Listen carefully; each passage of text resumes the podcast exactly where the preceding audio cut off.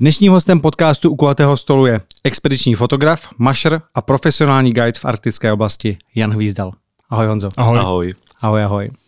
Eh, Ty když jsi podepisoval smlouvu na ten kontrakt vlastně eh, na té Arktidě, na Špicberkách konkrétně, tak eh, si v jednom z předchozích rozhovorů říkal, že si dostal nějaký jako manuál, jak se chovat, když se setkáš s medvědem.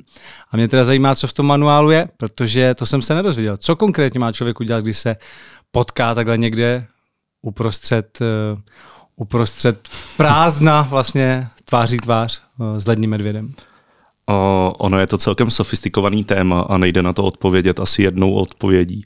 To znamená, lední medvěd se vždycky musí číst, protože sám o sobě je to, je to masožravec, to znamená, že je to přirozený nebezpečí pro člověka, je schopný napadnout člověka, je schopný lovit člověka, ale to neznamená, že při každém setkání s ledním medvědem tohle se vlastně bude dít.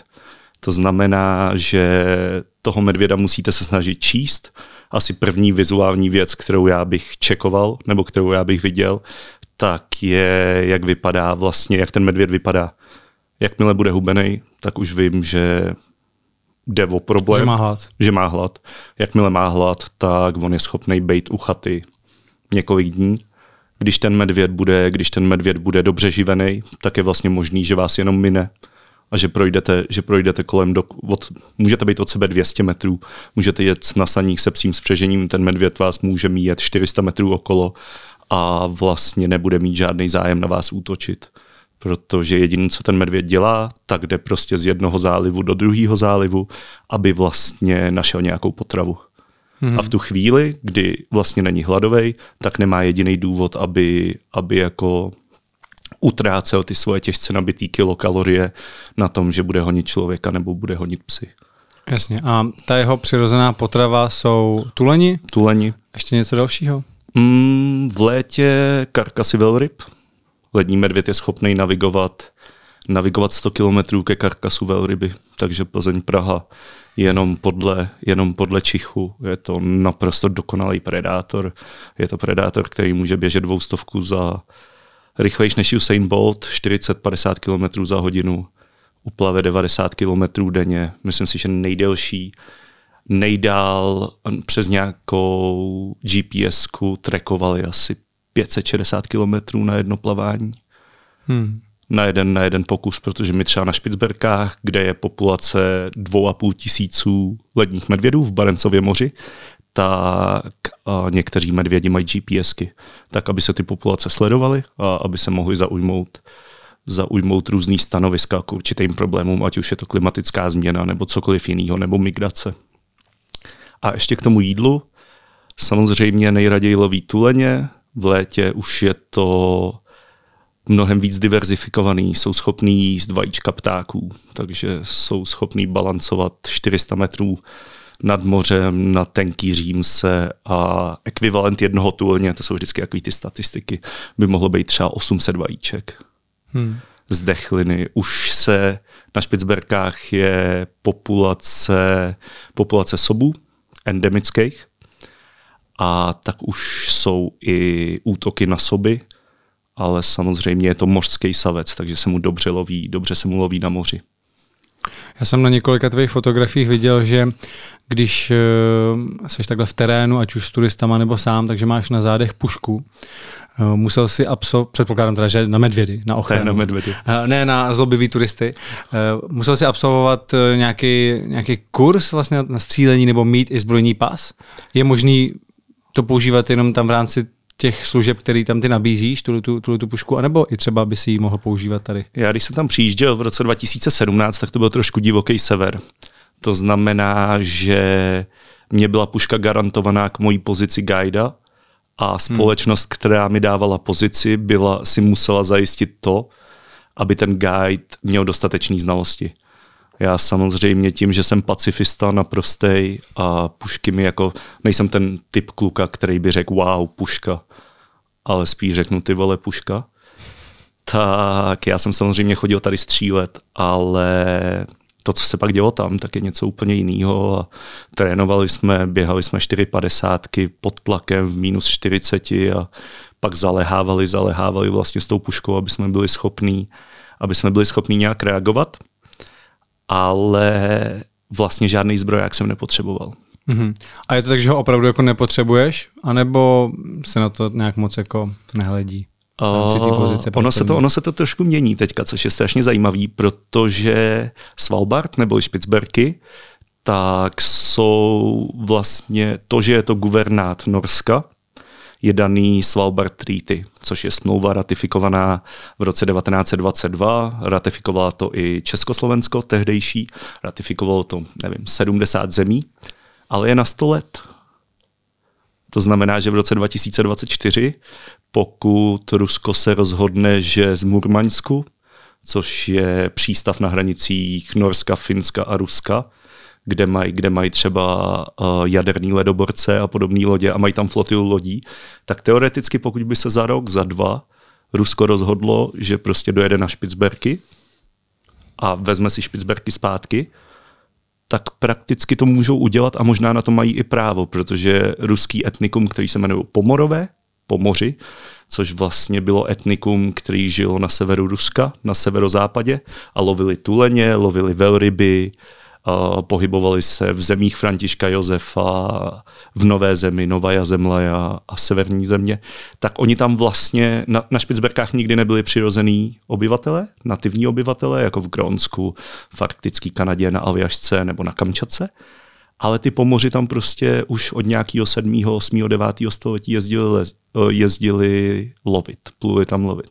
Takže teoreticky kdyby se pan P, jestli za dva roky bude ještě naživu, rozhodnul, že prostě pošle flotilu na Špicberky, hmm. což je brutální zásobárna, Arktida je brutální zásobárna veškerých minerálů, plynu, ropy a podobných věcí. A Rusko tam má dvě báze, má tam dvě města, tak vlastně tam můžou přijet. A k čemu já jsem chtěl dojít? Jde o to, že od té doby, co ta svalbardská úmluva se blíží ke konci, tak Norsko začalo utahovat kohoutky a začalo mnohem, mnohem víc tlačit na tu svoji autonomii a začali tlačit na to, aby vlastně ustanovili, že tohle je vlastně Norsko. A tím hmm. pádem oni konečně začali tlačit na to, že když někdo dostává pušku, tak opravdu to umí. Protože já jak v guidování, tak v životě nenávidím jednoduché chyby. Mě fakt vadí jednoduché chyby. A vlastně ty, kdyby si přijel na Špicberky a přivez si vlastně doklad o tom, že máš čistý rejstřík trestů, tak zaplatíš 150 euro a máš pušku na, na týden. Ale ty pušky, které tam používáme, jsou Mausery, náckovské pušky z druhé vojny a ještě používáme rozpínavý, ještě používáme rozpínavý náboje. Protože vlastně, když už střílíš tou puškou, tak střílíš k ochraně toho, aby si toho medvěda zabil. Není to, aby si zranil, prostě když už se střílí, tak se střílí. No a teď si představ, že tam prostě přijede, přijede člověk a prostě není psychicky v pořádku a dostane pušku v městě, kde dva půl tisíce lidí, je tam spousta dětí, krásně se tam žije, je to fakt, fakt nádherný město. Může tam být taky dlouho tma? Může tam být taky dlouho tma, no a pak mu prostě šíbne a bude chtít někoho zastřelit. A všechny domy jsou dřevěný a ta kůlka může jít prostě forever. Ta půjde Němci ty pušky používali na 2000 metrů. Schopný. Oni mají vlastně to měřidlo, kde ty si zvedáš, jak je balistika té hmm. střely, tak ty si vlastně změři, změníš to měřidlo, zvedneš si ho a díky balistice té střely si schopný střílet 20 x 100 metrů. Takže na 2 kilometry byli schopní střílet těma puškama. No a tu dostali vlastně lidi bez jakýkoliv prověrky. Hmm. Jak, jak berou místní to, že by tam teda za dva roky mohlo Rusko vpadnout? Já jsem tam teďka nebyl. Já tam letím, já tam letím za tři týdny ale řešil jsem to, řešil jsem to s lidma. Obecně jako o tom víme. Tam jsou dvě, dvě ruský osídlení. První z nich je Pyramiden, neuvěřitelné místo u splazu jednoho z obrovských ledovců. Nordenskjöldův ledovec, je to tam nádherný. A bylo to, byla to base KGB. Takže tam žilo prostě tři tisíce agentů KGB na 78 sever, prostě pařili tam, bylo to úplně neskutečné. Já jsem měl kamaráda, co tam jezdil v roce 78, protože ty Rusáci měli všechno, ale neměli kazetový rekordéry. Takový ty klasický, ty dvojkazeťáky. Hmm. Takže oni měli to rádio, ale pak si to na těch mejdanech nemohli pouštět. Když prostě pili tu vodku, tak oni si chtěli pouštět ty písničky, ty Kaťuše a podobné věci. Takže můj, můj kamarád tam jezdil s Birgerem Amundsenem, s pravnukem Rualda Amundsena a jezdili na takových starých sněžných skútrech a vždycky z Norska koupili ty dvojkazeťáčky. No a Rusové tam samozřejmě ožrali, takže prostě pak neviděli, tam to bylo strašně divoký v 70. v 80. letech, to byl naprostý absurdistán. A třeba když odjížděli, tak dostali prostě v igelitkách motorovou pilou nařezanou belugu jako velrybu, hmm. která v té době stála 500 euro za kilogram v Norsku a tak dále. Takže jako brutální, brutální. Takže vyměnili za kazeťáky. Jo, vyměnili za ty kazeťáky, no, dostali spoustu vodky, no a ale pro ně to, byly, to, byl, to byl rok 75, oni byli prostě, byli prostě mladí, chtěli dobrodružství, jezdili se psím spřežením okolo a tam ta příroda je prostě naprosto dokonalá. Když jsme se bavili o té zbrani, dostal jsi se někdy do situace, ne, že si ji musel použít, ale že si ji minimálně musel sundat z toho ramena a byl připravený ji použít. Jo, co to bylo za situace? Bylo to zase s medvědem? My, bylo to s medvědem, určitě. My ty turisty moc jako nestřílíme, když by si to občas zasloužili. No, ty jsi ještě někde vyprávěl, že jsou tam další nebezpečné zvířata. Ne, ne, ne. E, nebyl to sop? Ne. O, jediný, co by bylo nebezpečného, je mrož. Mrož? A mrož je nebezpečný na kajaku. Hmm. Mrož je mnohem nebezpečnější než lední medvěd, pokud Eh, na Špicberkách žije taková obrovská komunita bláznů, který se rozhodli, že ten život budou žít trošku jinak. Takže prostě kluci si vezmou kajak a jedou na cirkum navigaci Špicberku na kajaku, což prakticky se plavíš přímo v habitatu ledního medvěda. A z kajaku se blbě střílí a okolo jsou ty mroži. A ten mrož to je tunový 1500 kilogramový zvíře, který je schopný potopit jako malou rybářskou loď. Takže opravdu to není zvíře, se kterým chceš být ve vodě. A takže to je nebezpečný. Jinak obecně čím dál víc, čím dál víc lidí umírá pod lavinama, protože vlastně jak Antarktida, tak Arktida jsou pouště. A vždycky to byly pouště. To je jako typická kvízová otázka, která nachytá každýho a každý odpovídá, co je nejsuší místo planety. Každý bude odpovídat Kalahary nebo, nebo Sahara a vlastně úplná pravda je, že je to Antarktida. Jenže tím, jak se mění podnebí, tak většina těch svahů jsou třeba 30 stupňový nebo 40 stupňový, takže ideálně lavinový. A tím, jak na Špicberkách je čím dál, on je tam golfský proud, je tam čím dál vlhčí to podnebí. To znamená, padá víc sněhu a ta příroda není, není zvyklá na to vlastně udržet ten sníh, takže padá čím dál víc lavin. A prakticky každý rok lidi umírají, umírají pod lavinama. To je nebezpečný. No a trudomyslnost.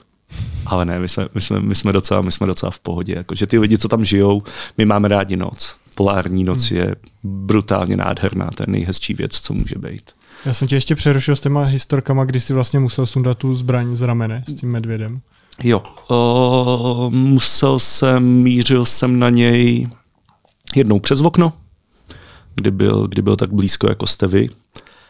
A jak si to já teďka zpětně, když na to koukám, tak bych si to strašně rád zopakoval, protože to byl fakt jako jako ta hláška z toho transpottingu, vemte svůj nejlepší orgasmus, vynásobte ho tisíckrát a stejně se tomu ani, ani jako nepřiblížíte a já moc ty drogy nemusím, tak bych si prostě vrátil tenhle rauš, protože když jako zpětně si na to vzpomínám, on si na to člověk nespomene.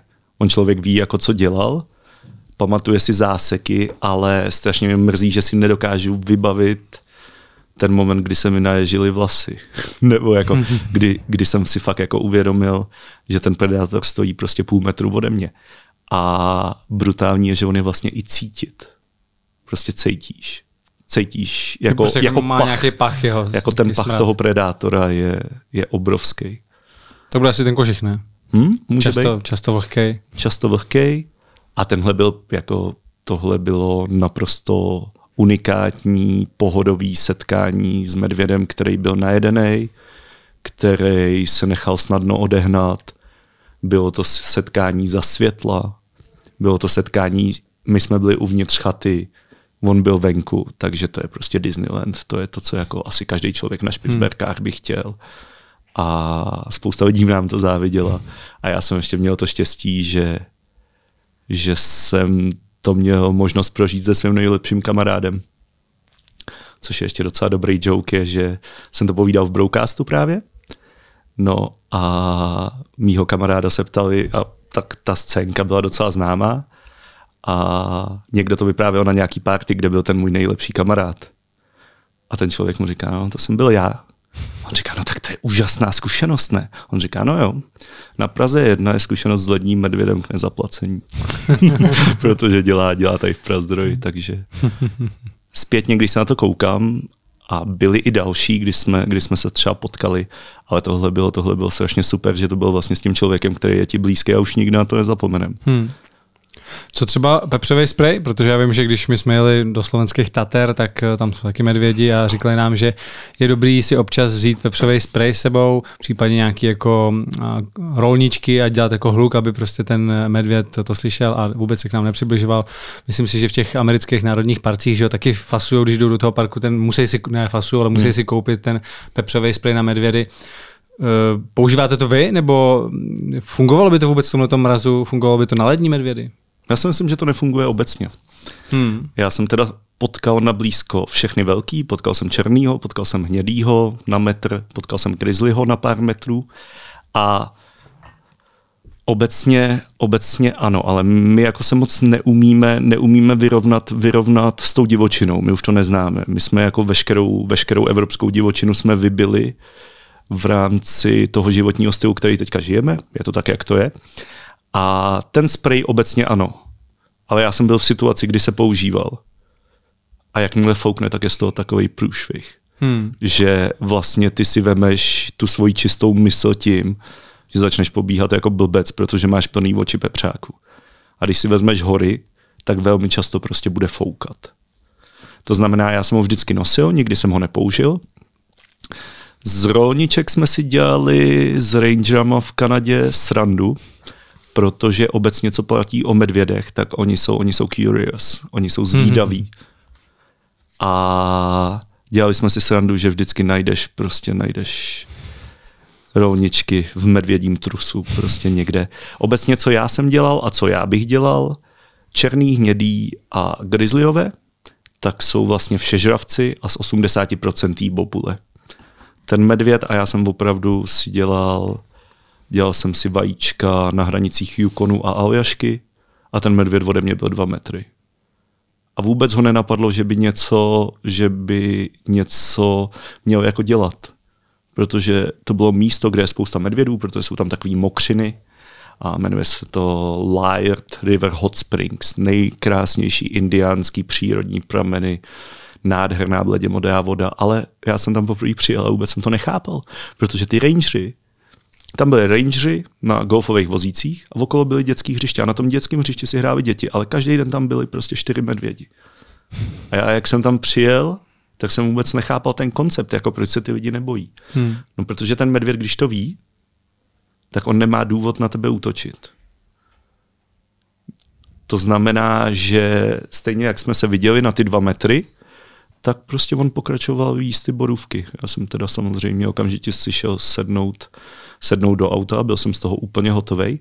Ale takže, takže základ. Ten medvěd by o tobě měl vědět, měl by si být hlasitý. Speciálně, když jsou jako cikcak cesty, třeba do kopce v lese, v Kanadě na Aljašce, tak prostě by člověk měl být hlasitý. Měl by sebou mít psa, medvědi nemají rádi psy, psy nemají rádi medvědy. Takže ho cítí toho Takže psa. ho cítí a nepůjde. A já, čeho jsem se bál mnohem víc na Aljašce a v Kanadě, tak je vlastně Mountain, Mountain Lion, cougar puma. Puma je špatná. Jakmile vidíš pumu, tak si v ohrožení života. A já jsem ji jednou potkal, jednou jsem ji potkal ve skalistých horách. A to jsem se fakt necítil dobře, protože to je zvíře, který žije na stromech a to je zvíře, který ti jako nedá šanci. Medvěd svým způsobem, oni říkají, oni mají takový, oni mají takový pořekadla black, fight back, brown, lay down to znamená, že by si směl lehnout, měl by si přikrýt artérie a nejlépe mít batoh na zádech, aby si si pokryl, aby si si pokryl orgány. Já si myslím, že bych to neudělal. Já, no. jsem nad tím, já jsem nad tím přemýšlel. A já v téhle pozici se prostě ne, bych se necítil komfortně a já bych zůstal dominantní. Ale zase to je... Já bych si prostě nechtěl lehnout na tu zem, i když to říká příručka. On teoreticky by tě mohl očuchat a mohl být pryč. Ale kdo ví. No a na Grizzlyho není žádná a na ledního, na ledního medvěda už není vůbec žádná. Důležitý je neutíkat. Neutíkat. Nikdy se neotáčet zády, hmm. nikdy neutíkat, což myslím, tak že... Ono byl... neutečeš, jo? No. Neutečeš, ale hlavně v tu chvíli se měníš v kořist. No jako ani není reálně, když jsou to všežravci, který my vždycky vidíme ty, ty záběry z Vancouver Islandu a ty záběry z Kenaje, z Kenaje z Aljašky, jak loví ty, loví ty lososy a takhle, ale to je strašně malá populace medvědů. A v reálu je to strašně malá součást té jejich stravy. Takže já bych se prostě neotáčel, byl bych hlasitej, udělal bych se co největším a většinou bych byl ve skupině, protože reálně v Kanadě a na Aljašce nejsou popsaný žádný momenty, kdyby medvědi napadli skupinu větší než čtyři lidi. Samozřejmě děcka za nás, hmm. děcka vždycky, vždycky stoupnout si předně, protože oni samozřejmě budou útočit, to je i třeba při setkání s pumou, oni samozřejmě budou útočit na nejmenší část skupiny, ale jinak bych se vůbec, jinak bych se vůbec nebál. Jsi zmiňoval, že jsi byl u toho, když se používal ten pepřový sprej a tam to teda nefungovalo, jo? Nebo se vám to obrátilo to bylo, do obličeje? Obrátilo se to proti nám, no. Hmm. Tak to je pak nepříjemná situace, když ty se hmm. oslepíš hmm. tváří tvář medvěda. No já jsem slyšel, že ten důvod, proč vlastně mít ten pepřový sprej, že to není jako klasický pepřový sprej hmm. na člověka, že by tě to jako úplně uh, paralizovalo na několik hodin, tak jak by to mělo fungovat na člověka, ale že to třeba vytvoří i ten jako oblak, hmm. takový jako dým, takovou stěnu, který se hmm. pak třeba ten medvěd může bát, že to je jako větší, najednou, hmm. že se jako rozšíříš, vlastně nějaký ten, ten, ten kouř ho jako zastraší, ten dým, ten oblak, ta stěna. A případně se dělá i s tím klaxonem, že, že ho to vlastně hmm. vyruší. Klaxon super. Klaxon super. Já hmm. kdybych měl hřebík a kdybych měl hřebík a tabuli, tak prostě vemu hřebík a tabuli a vyženu ho nejnepříjemnějším zvukem na světě proti klaxonu nemůžu říct ani slovo. Hmm. To si myslím, že je super a my to samozřejmě jako profesionální guide v Arktidě, který má za opaskem klakson, tak, tak by asi vypadal dost blbě. Ale jinak my jsme použili, já jsem měl vlastně signální pistoli v tu chvíli, kdy tam byl ten medvěd, tak já mám signálku, mám pušku, ale signálka je raketa. To znamená, to udělala kamarádka, když měla hlavu medvěda v chatě, tak vystřelila, vystřelila signálku a pak měla popálený záda celý, protože ta signálka, ta raketa se prostě vrátila zpátky do té kabiny, no a pak už lítá jenom stěna, stěna, hmm. strop, strop. Ale my jsme vzali nádobí. Kovový zvuk, hlasitý kovový zvuk a a bylo to úplně v pořádku, ten medvěd na to reagoval, ten medvěd na to reagoval okamžitě a okamžitě jsme viděli, že není agresivní. To znamená, že já jsem měl tohle asi nebude znít úplně dobře, ale já jsem měl mobil v ruce, když byl třeba 4, 4 metry ode mě a už v tu chvíli jsem věděl, že je to dobrý. Za prvý kvůli tomu, že jsme byli v chatě, za druhý kvůli tomu, že jsem měl připravenou pušku a za třetí, protože jsem viděl, jak ten medvěd reagoval. Ten s náma nechtěl mít nic společného. Hmm. Ten s náma jako nechtěl mít nic společného. On neměl proč. On byl prostě vyžraný, šel si lehnout do vedlejšího údolí a jakmile jsme vypadli, tak tu chatu prostě zbořil. A jak na toho medvěda reagovala ta psí smečka? Špatně velmi, velmi, velmi špatně. Já jsem neměl smečku, my jsme jenom hajkovali, hmm. ale je to chata, kam normálně jezdíme se smečkou a měl jsem tam vlastně moronku, všichni, co mě sledují na Insta, tak budou vědět, to je nejsubmisivnější čuba na světě, takže ta se snažila stát podlahou. A ten dominantní pes, kterýho já mám většinou před chatou, aby se nestalo to, co se stalo, protože ten medvěd reálně by asi nepřišel. Ten, ten medvěd uh, když třeba kempujeme nebo takhle, tak většinou držíme hlídku a ten člověk chodí kolem dokola. A z 90% ten medvěd přijde jenom, když je klid. On jako, protože je zvídavý, tak on vlastně nechce se jako s nikým moc párat. Samozřejmě, když má hlad, tak bude lovit, ale jako když je najedený a byl by tam pes, který by štěkal nebo něco, tak on tam jako ve většině případů prostě nepůjde. Hmm. Jenže tenhle můj dominantní pes prostě strašně kňučel venku, protože s námi chtěl být vevnitř. No, tak jsem si ho vzal. A já jsem chtěl spát se psem, tak jsem si ho vzal jako do podpáždí. No. Já jsem vlastně spal na zemi ještě a k tomu mám fotku někde na Insta. A myslel jsem si, že si ze mě dělá legraci, protože ten můj kamarád byl strašně jako nadšený z toho, že je tam ten medvěd. Pak mi říká, super, to je jak National Geographic, ještě, že se nemůže dostat dovnitř. A já mu říkám, ty si vůl. On si fakt jako myslel, že se ten medvěd hmm. nemůže dostat dovnitř. Ne? Tak jsem mu jasně vysvětlil, že jakmile by se narval do okna a jakože ta se tam pak dostal, tak jakmile by se dostal dovnitř, tak už prostě je to velký, velký, velký problém a někdo by umřel. Kdo jsou většinou tvoji klienti? Jsou to spíš takový dobrodruzi nebo lidi, kteří žijou ve městě a chtějí zažít to své první dobrodružství a proto využijou tvoje služby? Já bych to ještě upřesnil, já jsem tam dělal asi 4,5 roku, pak přišla korona a já jsem zhruba dva roky cestoval okolo světa, protože, okolo Evropy, protože jsem mi nechtěl zpátky do ofisu. A vlastně teďka se na Špicberky vracím zhruba za 14 dní a já jsem poznal velkou část Špicberků ze sněžného skútru, o, jako když jsme hajkovali nebo se psím spřežením a tentokrát budeme dělat, uh, budeme obplouvat Špicberky kolem dokola vlastně na lodi.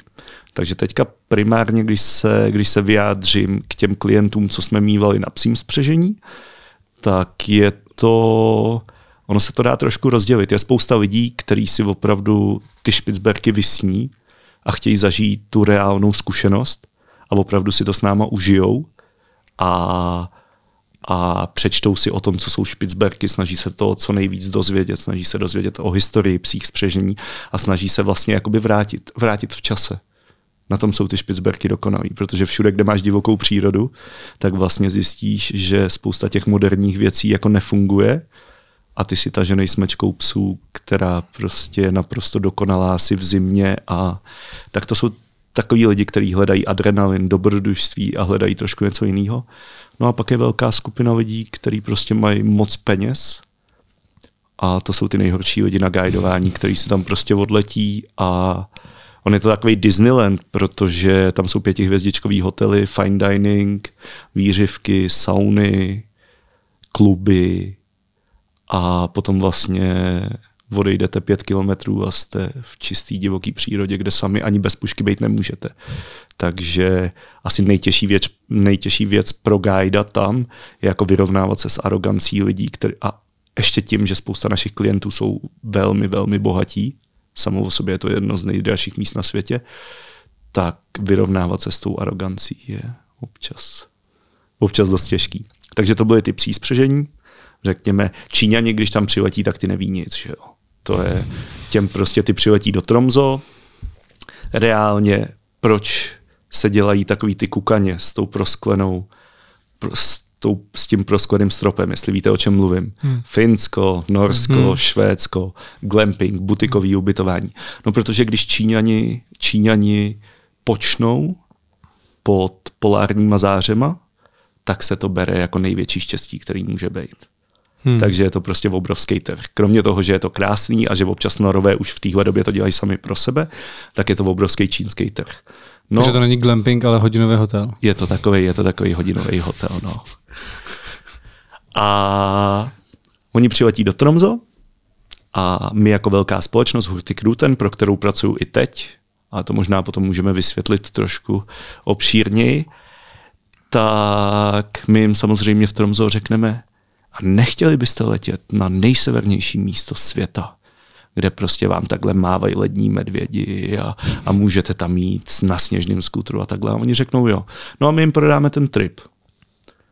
No a oni přiletí na Svalbard, vylezou z letiště, tam jim foukne 90, 90 km za hodinu v minus 30 do obliče.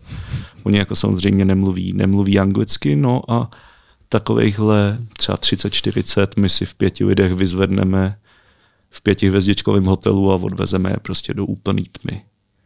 A pak svým způsobem dějí se vůle boží. Ale tím, že ta společnost, pro kterou jsem pracoval, je tak dobrá, jak je, a můj šéf je totální persona, lovec ledních medvědů, dánský voják v Grónsku, který ujel tisíce kilometrů se psím spřežením, jsou nejvíc organizovaný, opravdu lidi, co dřou, ačkoliv prostě pořád dřou, tak my jako ty guidi, všichni guidi, co pracují v Green Dogu, tak jsou na takový úrovni, že to prostě dokážou zvládnout. Ale začali jsme stavět čínský saně. Normálně to je tak, že mám... Čím se liší? No? Normálně si lidi řídí saně sami. Ale po všech těch peripetích, který, kterýma jsme procházeli, tak já si prostě, když jsem tam dělal, tak si posadíš 8 lidí za sebe, místo 14 psů si vemeš 25 a prostě nechceš je nechat řídit.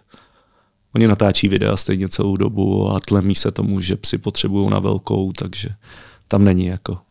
To je takový, ale zase to platí, zase to platí jídlo pro psy a platí to, platí to uh, naše výplaty, když jsem tam ještě pracoval. Takže to je takový, to je takový strašně, strašně těžký a pokrytecký to kritizovat.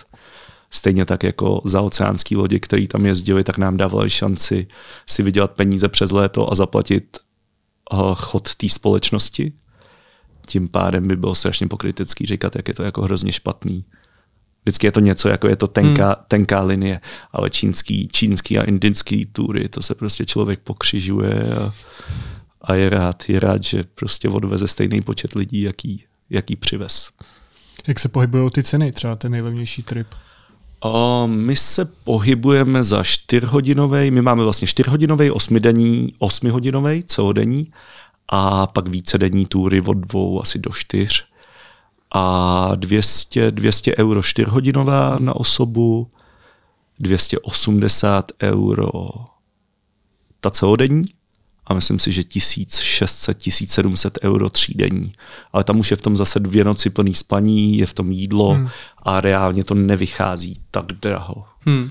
A já bych to doporučil každému, kdo by chtěl cestovat na Špicberky, ať si, ať si zajistí guidy a klidně mě můžou lidi kontaktovat, ono se to děje stejně na denní bázi, že mi někdo píše kvůli Špicberkám, takže, takže je možný mě kontaktovat a já moc rád doporučím, je to úžasná země. A ty jsi říkal, že tam sám vlastně jako bez té pušky nemůžeš uh, vyjít. Hmm. A jak, je to teda tak, že když si tam někdo koupí letenku, Jasně. Eh, a nezajistí si žádný guidy, může tam vůbec jako sám se nějak jako realizovat? Může tam vůbec jako vyžít tak, že by jako se šel sám někam do přírody, nebo si tam něco pronajal? Ne. Psí spřežení, že by si pronajal, nebo něco takového? Ne. Bez ne. guida tam prostě člověk nehne, může být maximálně ve městě asi. Jenom. Když je blbej, tak se hne. Potkal jsem v minus 30 kluka v džínách a v keckách, jako na ledovci, bez pušky, bez čepice a taky to hmm. skončilo tím, že jsme ho snesli dolů. To znamená, tam vás jako nikdo nebude babysitovat. Každý, každý normální člověk, co tam žije, ví, jak ta příroda je drsná a co se může stát. Takže každý vám, každý vám poradí, jak to udělat, ale reálně ačkoliv je to špatně a já to nikomu nedoporučuju, tak lze si půjčit pušku, lze si půjčit sněžný skútr, ale když to lidi dělají sami na sebe, tak to většinou dopadá blbě. Jasně. No. Ale jako jde to. A nebo může člověk chodit po městě, to město je krásný, je tam muzeum, jsou tam nádherné výhledy, bejt někde blízko, jakmile je viditelnost, tak medvěda byste viděli na 500 metrů, to znamená, když si člověk něco přečte, tak okolo toho města, jako ve městě přímo, je to v pohodě. A stejně člověk si potom chce vzít ty guidy.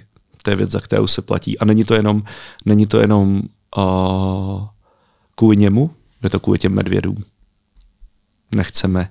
Máme v Čechách historii, velkou historii arrogantního chování a zabíjení ledních medvědů na Špicberkách.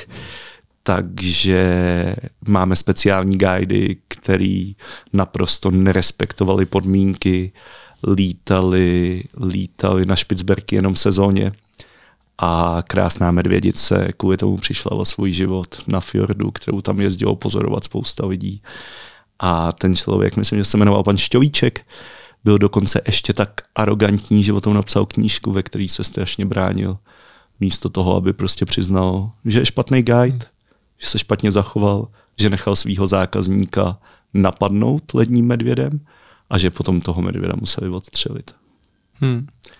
A když se takhle jede na nějakou vícedenní tour, tak kde se spí? Máte tam jako vložení nějaký svoje jako prostory, nějaký chatky, ve který, do kterých se prostě přijede, tam hmm. se přespí a jde se dál? Obecně, obecně historicky, když se budeme bavit o Špicberkách, tak ty byly objevený, pokud se nebudeme bavit o těch pomorech, tak byly objevený Vilémem Barencem v roce 1596, který se vlastně snažili najít uh, severovýchodní cestu do Číny.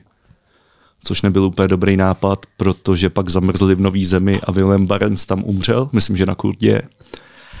Ale když se dostali zpátky do Amsterdamu, byli to holanděni všichni, tak začali začali roznášet příběh o tom Spitzbergen, jako špič, špič, špičaté hory, něco takového, a špičaté vrcholy, kde vlastně můžete přejít suchou nohou fjord, kolik je tam velryb. A už v následujících letech bylo spousta velrybářů nahoře na Špicberkách a lovili se, lovili se vlastně velryby. Řekněme, že 17. století bylo století velryb, 18. 19. století bylo století trappingu a huntingu. To znamená, že tam jezdili blázni vínorové, který trepovali, snažili se zachytávat do pastí, ať už polární lešky, nebo lední medvědy, nebo tuleně. A ty vytvořili spoustu chat. A tím, že vytvořili spoustu chat, tak jsou tam historický, ale opravdu chatičky, jako malinký chaty, ve kterých potom buď si je koupil guvernér Svalbardu a umožňuje vlastně lidem si je pronajmout, třeba na Velikonoce každý vezme sněžný skúter a prostě je opravdu slosování o ty nejluxusnější chaty úplně někde mimo jako 250 km ve fjordu a všichni jsou strašně šťastní, jako když to dostanou, naloží si sněžný skúter šampaňskýma krevetama a jede se, jede se do chat a právě tyhle my používáme i se psím spřežením. Jinak člověk může plus minus cokoliv, zodpovědný člověk dá se kempovat. My jsme minulý rok udělali šestidenní trip, kdy jsme kempovali vlastně minus 45 celý trip a bylo to úžasný. Plus minus jako lidi, co mají zkušenosti s expedicema, můžou jít i solo.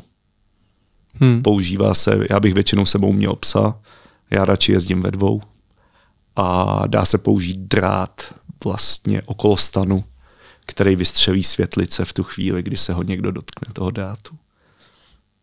A moje kamarádka je třeba tak, tak bláznivá, že jako v tom městě, za tím městem, takhle spala celých šest měsíců, co studovala na univerzitě. Prostě si chtěla strávit zimu v Arktidě ve stanu, tak si postavila prostě svůj stan a celou zimu, celou polární noc a všechno přežila za městem na kopci.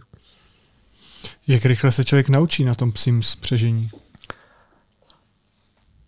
ono jako jet na psím spřežení asi není nic, nic tak zásadně těžkého, je to jako na lyžích, ale bejt mašer trvá podle mě celý život. Já si myslím, že prvních šest měsíců, já jsem začal, začal jsem v Kanadě ve skalistých horách a já si myslím, že jsem byl naprosto otřesný mašer. Když se na to, když se na to zpětně, když se na to zpětně koukám, tak já jsem vlastně těm psům nevěřil a snažil jsem se všechno oběhat a ono to není v oběhání, ono je to o dokonalém snoubení člověka se psem a s přírodou. A jakmile si ta smečka s tím člověkem začne věřit, tak vlastně jako není tolik potřeba běhat, protože ty psy přirozeně přijmou toho člověka jako vůdce a v tu chvíli přestanou dělat s prominutím bordel ale jako když si představíte, kdo by byl váš vůdce, nebo kdo by byl ten člověk, ke kterému zlížíte, tak to nikdy nebude člověk, který bude běhat tam a zpátky a bude ve stresu. Bude to prakticky asi člověk, který bude vyzařovat klid a který se bude snažit řešit situace jako v pohodě. A to se všechno přenáší k tomu spřežení. Takže než se, než se člověk stane mašerem strašně dlouho, já ani nevím, jestli jsem mašer, asi jo. Měl jsem svoji smečku, o kterou jsem se čtyři roky staral a jet na těch saních není žádný problém přemýšlet, přemýšlet potom o tom, jak to dělat, naučit se, naučit se zásady veteriny, aby si člověk mohl těm psům pomoct, když se něco děje a poznat tu mentalitu roky. No. Když člověk spadne z těch saní, zastaví se ty psy sami? Nikdy. Nikdy. Jedou dál, prostě jim úplně jedno. Nikdy. A jo, možná jako kdyby člověk opravdu měl smečku jako v naprostém topu, kdyby zastavil toho lídra, jako hlasem, tak teoreticky se to může stát, ale já jsem většinou tahal pro vás za sebou ještě, který si tam jenom vlál nebo projížděl v tom sněhu a to je jako poslední záchrana. Mimochodem je to milisekunda. Je to milisekunda, já jsem ztratil jedny saně. Ztratil jsem jednou v životě saně a předtím jsem byl arrogantní a říkal jsem, že je nestratím, protože jsem byl samozřejmě v shapeu, byl jsem jako posiluješ, člověk posiluje každodenně, takže ví, že jako dokáže naskočit, se skočit a takhle, ale já jsem vlastně byl poprsa ve vodě. Jsem byl poprsa ve vodě a ještě jsem neměl zkušenosti, teďka už myslím, že bych to zvládnul, ale já, jak jsem byl poprsa ve vodě, tak jsem tlačil ty saně nahoru. A oni, jakmile se dostali nad úroveň té vody, tak já už jsem vlastně neměl žádnou sílu, jak je chytit. Jak jsem se strašně snažil dostat jakoby z té hmm. slaše, z toho mokrého sněhu takže příště už bych to udělal jinak, no ale v tu chvíli prostě, jakmile jsem je dal nahoru, tak ty psy zaberou a nemám saně, no. Takže ty na, na žádný povel se nezastaví, ty prostě Nikdy. jedou dál. Ty jsou šťastný, protože mají najednou hmm. lehčí saně. To je pro ně, ten povel je pro ně, hele, mně se běží líp. A oni chtějí běžet rychlejší. Jak se to řeší, když nějaký ten turista, který to vlastně tak neumí, jako třeba ty spadne a teď mu to ujede celý to psí spřežení? Já jsem třeba poslední, poslední rok, my máme takový velký kopec a vlastně to vypadá tak, že vyrazím já s dvouma turistama a pak vyrazí dva turisti za mnou na svých saních, další dva a další dva. A máme tam takový velký kopec, kde se jede možná 40 za hodinu. Když je to ledovatý, tak je to velká divočina. My na to máme zhruba 10, 10 minut naučit je, jako, jak to mají řídit. A byla túra, kdy jsem prostě si se sbíral čtyři saně, pod troje saně prostě pod kopcem. Pak jsem si se sbíral lidi, no, zavolám sněžný skúter, sněžný skúter pozbírá lidi, pod kopcem se sejdem, vyrovnáme psy a jedeme. Jak pak na to vzpomínají ty turisti? Ty si v jednom z předchozích rozhovorů říkal, hmm. že, že tam pak brečej, že to je pro ně životní zážitek. Jo, je to, je to strašně emotivní, protože oni se všichni hrozně bojí.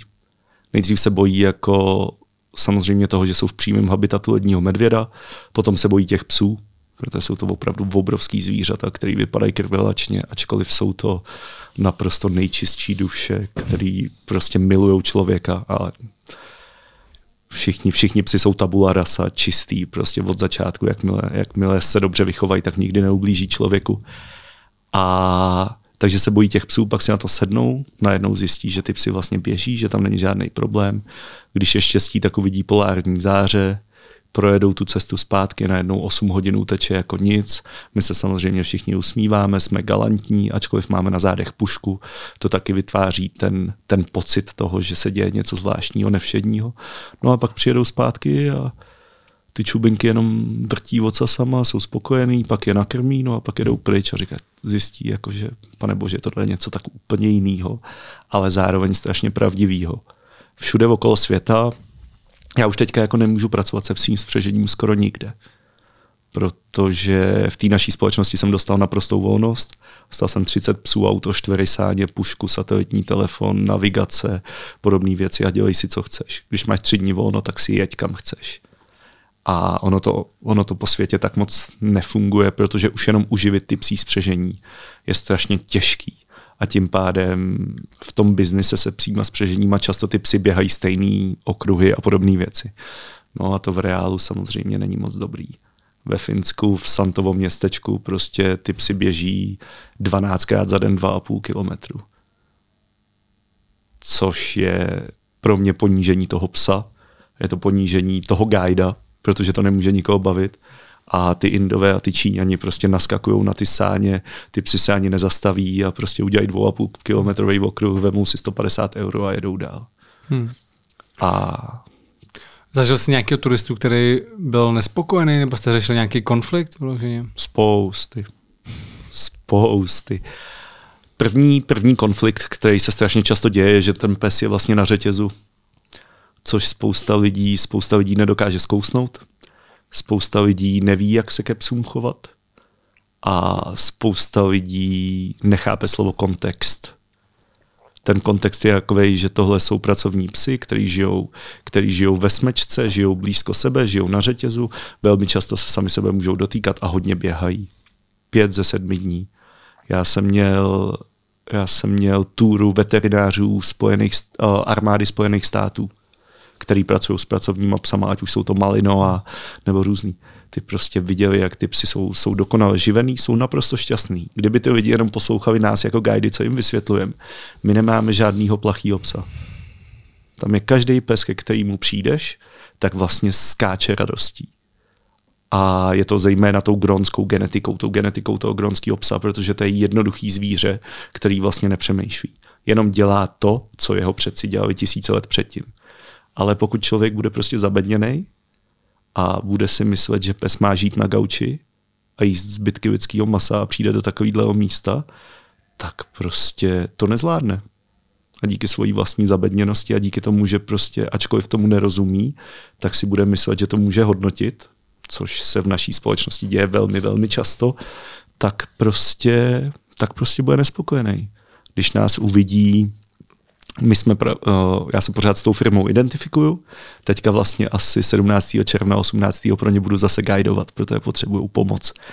A my jsme pracovní Kenel na 78. rovnoběžce. Můj šéf loví tuleně. Zaměstnanci kuchají tuleně a pak dávají tuleně psům. Jsou lidi, který, a já nemám nic proti veganům, já často jim vegansky nebo něco takového, ale my máme dva miliony tuleňů ve fjordu. Není jediný důvod, vždycky to byla lovecká společnost, obecně Norsko vždycky bylo lovecká společnost. Není nic špatného na tom, když když vlastně tímhle způsobem fungujeme. A je to mnohem ekologičtější, než kdybychom si kupovali vepřový z mainlandu, z Norska. Takže to jako lidi, to jako lidi nedávají. Lidi nedávají, když ty psy smrdí v létě, nebo jsou zašpiněný. My máme pořád ten archetyp toho krásného psa, co má na sobě prostě mašličku a, a pes, pes je z vlka. Ale když se podíváte na náš TripAdvisor, tak my jsme číslo jedna outdoorová společnost na Svalbardu, víc než tisíce recenzí a pětihvězdičkový biznis. Mm-hmm. A mhm. to se bavíme o tom, že lidi padají ze saní, že můj kamarád byl ledního medvěda provazem, že jsme tři a půl měsíce ve tmě, že tři měsíce v létě ty psy jsou prostě špinaví a smrdí, ale ta práce je tam jako náboženství, takže je to, je to všichni lidi, co tam pracují, tak tomu dávají celý srdce. Máme tam spoustu dětí, pořád tam máme děti. Školka a škola z Longyearbyenu je tam pořád. Prostě ty jako, jakmile se narodí štěňata, tak my máme plný klece dětí, protože prostě ty nejsou schopný odejít. Hmm. Tam jak jsi říkal to, že někomu může vadit to lovení třeba těch tuleňů nebo takhle, nebo, nebo nějaký lov ryb, tak většinou ten problém nastává u těch velkolovů, že? když jsou to prostě hmm. do těch společností, do těch řetězců, což si pak koupíš přesně tady v tom řetězci, někde tady v obchodě si koupíš mraženou rybu, hmm. tak uh, to je ten problém. Ne to, že si někdo uloví jako pro vlastní potřebu prostě nějaký zvíře. Naprosto. A vždycky lovci, lovci by nikdy asi jako nevyvraždili populaci, populaci zvířete. Vždycky jsme to byli my, Evropani, uh, plejtváka, největší, největší zvíře planety jsme do, dostali v Jižním oceánu asi na 3,5 tisíce kusů a tím, že plavou pomalu, tak nebyli schopní se najít. Málem jsme vyvraždili prostě plejtváka. Hmm. Což je, a zase jsme to udělali my, udělali to norové, prostě to velrybářství, tak jak se dělo, i v současné době, jak se děje, tak je jako strašný. Ale já jsem zároveň kulturní sociální antropolog vzděláním, takže já se snažím, snažím se nesoudit. Snažím se opravdu najít si informace, pak zaujmout názor a pak nechat otevřeno, otevřenou cestu pro odlišný názor. Ačkoliv mě to bolí. Třeba jako nejlepší, nejlepší Nejlepší příklad je, že já bych asi v příštím roce měl jet uh, s kanadským inuitem na lov ledního medvěda. Ale když vidím, že střílej arktický vlky, tak to nedávám. Jestli mi rozumíte. Hmm. Protože já prostě vlka miluju a arktický vlk je asi nejúžasnější zvíře, nejúžasnější zvíře, který si, který si dokážu představit. A i když se snažím nesoudit, samozřejmě, kdyby to byl hmm. trophy hunting, veškerý trophy hunting je naprostý trash a nejhorší věc, co se dá dělat. Jako když si někdo chce, když si někdo chce nechat nabobtnat ego tím, že zastřelí jako zvíře, tak, tak, je to strašně, tak je to strašně špatný. Ale tohle je prostě kluk Inuit, který bydlí na 82. rovnoběžce, má svoje psí spřežení a za rok uloví třeba čtyři lední medvědy. To maso dává, maso dává vlastně od starců až po další lidi, normálně to rozdělí. A z kůže se udělají, udělají šaty, udělají se z toho normálně kalhoty a třeba z drápů se udělají různý, různý krafty, ať už je to cokoliv, náhrdelníky. A teďka ta otázka je jako, samozřejmě, že lidi to odsoudí. A teďka otázka je, jako jsme tak nabubřeví, že budeme říkat lidem, co žijou v Arktidě a ještě žijou pravým způsobem, tak jak žili jejich předci, jako co mají dělat. Hmm. A stejně každý, každý, kdo uvidí mrtvýho ledního medvěda, řekne, že je to strašný, že je to hrozný a nikdo z nich nebude vědět, že to ani není ohrožený zvíře. Protože ledních medvědů bylo v roce 1955 tisíc a teď je jich 30 tisíc a všechny ty populace jsou stabilní ale na to už nikdo nebude koukat, protože to jsou, ty zvířata jsou prostě moc rostomilí. A to, že jsme přišli o, o severního bílého nosorožce, Proč jsme o něj přišli? To je zvíře, který tady byl sta tisíce let. A vyhubili jsme ho, vyhubili jsme ho my jako lidi. Jenom kvůli tomu, že prostě nebylo dostatečně rostomilý. Kdyby bylo dostatečně rostomilý, tak se brání. A tohle je takový, tohle je věc, která mi vadí v té ochraně přírody. Strašně moc. Vadí ti u toho lovení víc to, že když si někdo pak tu trofej jako vyfotí, dá to na sociální sítě, nebo to, že se třeba to maso nespotřebuje, že to vlastně nemá pro tu vlastní potřebu. Protože jsou lidi, kteří vlastně uloví nějaký zvíře, spotřebují ho, mají to pro tu vlastní hmm. potřebu, ale pak se s tím vyfotí a dají to na sociální sítě jako nějaký ten úlovek. To ti vadí taky? Já bych to asi, já bych to zase asi držel u toho kontextu. Prostě mě nevadí, když si s tím někdo udělá fotku, pokud to zvíře využije a udělá to eticky. To znamená, neloví víc, než potřebuje, hmm. loví to z nějakého důvodu. Proč tady máme teďka, proč tady máme teďka všude stovky, tisíce divokých prasat? Protože jsme vyvraždili všechny vlky a oni nemají přirozenýho predátora. To znamená, v tuhle chvíli se nějakým způsobem přece ten les musí udržovat. A já vím, že myslivci mají asi nejhorší pověst, nejhorší pověst v Čechách na světě, ale já, nebo v Čechách jako nejhorší pověst mezi lidma a mezi pejskařema a je to všechno, je to všechno taková obrovská bitva, ale myslím si, že dobrý myslivec, který prostě loví vysokou a loví prasata tak, aby ten les fungoval, jako nedělá, nedělá nic špatného, stejně jako Inuit, který který prostě loví tuhleně loví narvaly. U toho jsem taky jako trošku špatný, když vidím, jako, že loví narvaly, loví velryby, ale dělá to kvůli tomu, že on si prostě do McDonalda nezajde a sa, salát si hmm. prostě nekoupí. Takže všude, všude, já se ve svém životě ve všem snažím najít jako balans. A myslím si, že mám to strašně těžký, protože já jsem taky jako hardcore, jako ve všem bych chtěl dělat, jako prostě něco mě začne bavit a pak to začnu dělat úplně totálně naplno a, a myslím si, že to je, to je jedna z vlastností té lidské civilizace. My jako strašně na věci tlačíme a nesnažíme se dostat do prostředku toho spektra. A přitom v prostředku toho spektra se podle mě žije nejklidnější život. Jestli mi rozumíte. Mm-hmm, jestli mi rozumí. No a tak je, to, tak je to prostě se vším lidi na sociálních sítích, jak lidi jako soudí. Já jsem vypnul já teda jsem aktivní na sociálních sítích, ale jako nekomentuju, nečtu zprávy. Bylo to teďka vidět s Ukrajinou, mě z toho bylo, mě z toho bylo strašně smutno, jako jak úroveň fake news a to všechno, jak se prostě ovlivňuje veřejný mínění a to, co se tady děje. Já to prostě vypnu. To je prostě tak smutný, když vidíš něco tak hroznýho a prostě lidi jsou schopní to popírat a ještě na tom, ještě na tom prostě vytvářet svoji propagandu. Já jsem dneska koukal na video na YouTube o psím spřežím, o jízdě na psím spřežením a tam ten člověk, který tím provázel, popisoval, že mýval i halucinace při té jízdě. Stalo se to někdy tobě? Že jel delší dobu a zdálo se mu třeba, asi to bylo to únavou, tou jo. zimou, že třeba stromy se mu zdály jako popelnice. Může být.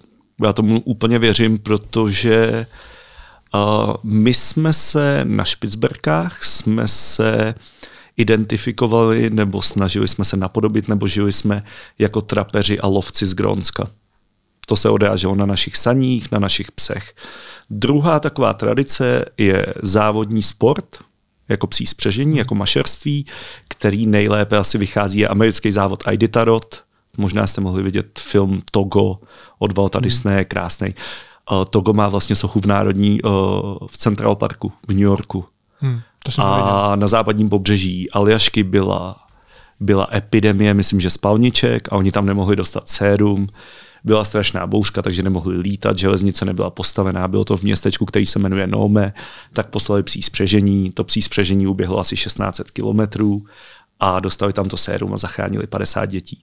Na počest téhle akce se vlastně běhá Aiditarod, což je 1800 kilometrů aljašskou divočinou a vytvořilo to vlastně tu závodní část těch psích spřežení.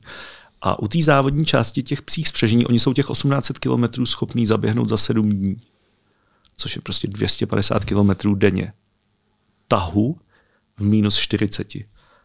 A ten pes je, ty tažní psy tohle, a to už jsou většinou míchaný tažní psy, který jsou míchaný speciálně na ty závody, jako míšený, jako mixed breed. Že to není jako čistý plemeno tak já věřím tomu, že když se na to trénuje, tak třeba jste 8 hodin na saník. A jako není to zábava. Hmm. Není to zábava, ale je to součást, je to součást toho tréninku, je to příprava na velkou věc a já myslím, že tam za deset let budu.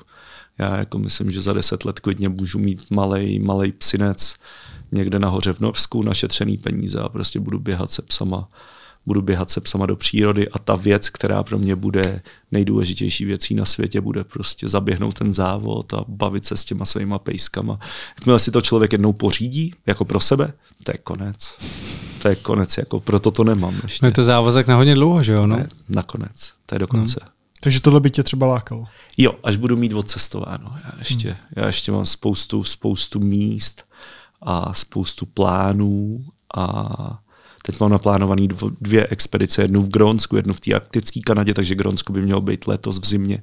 Arktická Kanada potom mám spoustu. Já mám docela rád pláž, on mi to nikdo nevěří, ale já mám fakt jako rád pláž a občas mám rád i jenom se plácnout na pár dní a prostě být na sluníčku. Takže mám spoustu destinací, kam chci, ale tady se vidím třeba v 50. No. Já myslím, že čím víc člověk stárne, tak přestane přemýšlet nad blbostma a opravdu si ten svůj čas bude vymezovat jenom na věci, které opravdu mají smysl. Je tohle ten tvůj smysl života? Protože ty si před lety opustil hmm. tu kancelářskou práci a vydal si se hledat ten tvůj pravý smysl života. Už si ho teda našel nebo pořád si v té fázi, že ho hledáš? Já myslím, že jsem ho našel. Pro mě asi to hledání smyslu života bylo o tom najít vnitřní klid protože já jsem byl fakt mladý a neklidný. Jako, fakt mi to nedávalo, nic mi nedávalo smysl. Pral jsem se se světem, pral jsem se sám se sebou, pral jsem se s tím, jaký život žiju, pral jsem se s tím, co, co budu dělat a v téhle chvíli s mým zaměstnáním a co, tím, jsi, co jsi dělal tenkrát za práci? Já jsem to nikde nenašel. O, já jsem dělal nákupčího. Hmm. Dělal jsem v ofisu v Plzni a potom v Praze. Nějaký korporát nebo? Hmm. Takže každý den za počítačem. Hmm.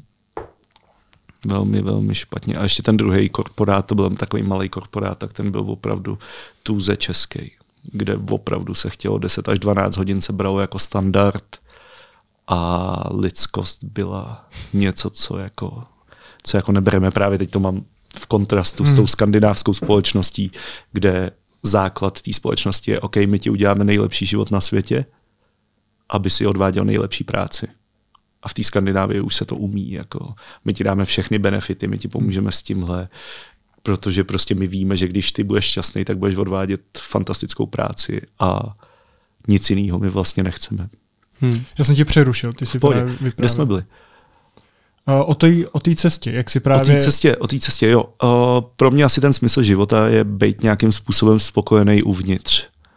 A tam se teďka cítím, že jsem.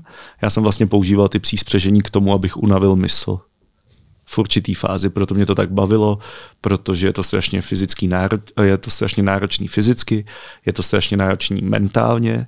Člověk dělá s lidma, se psama, v divoké přírodě, v zimě a prostě musí přemýšlet, je to i, i, i na hlavu, je to, když to všechno jako, aby to všechno fungovalo. A já z toho, měl, já z toho byl strašně šťastný, protože mě to unavilo tak, že jsem neměl čas myslet na blbosti.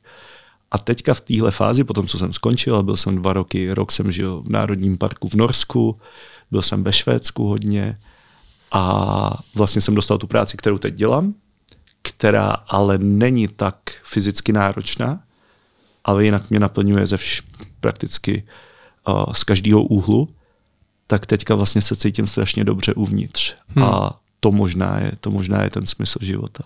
Což je ta práce toho expedičního fotografa? To je ta práce toho expedičního hmm. fotografa. Hmm.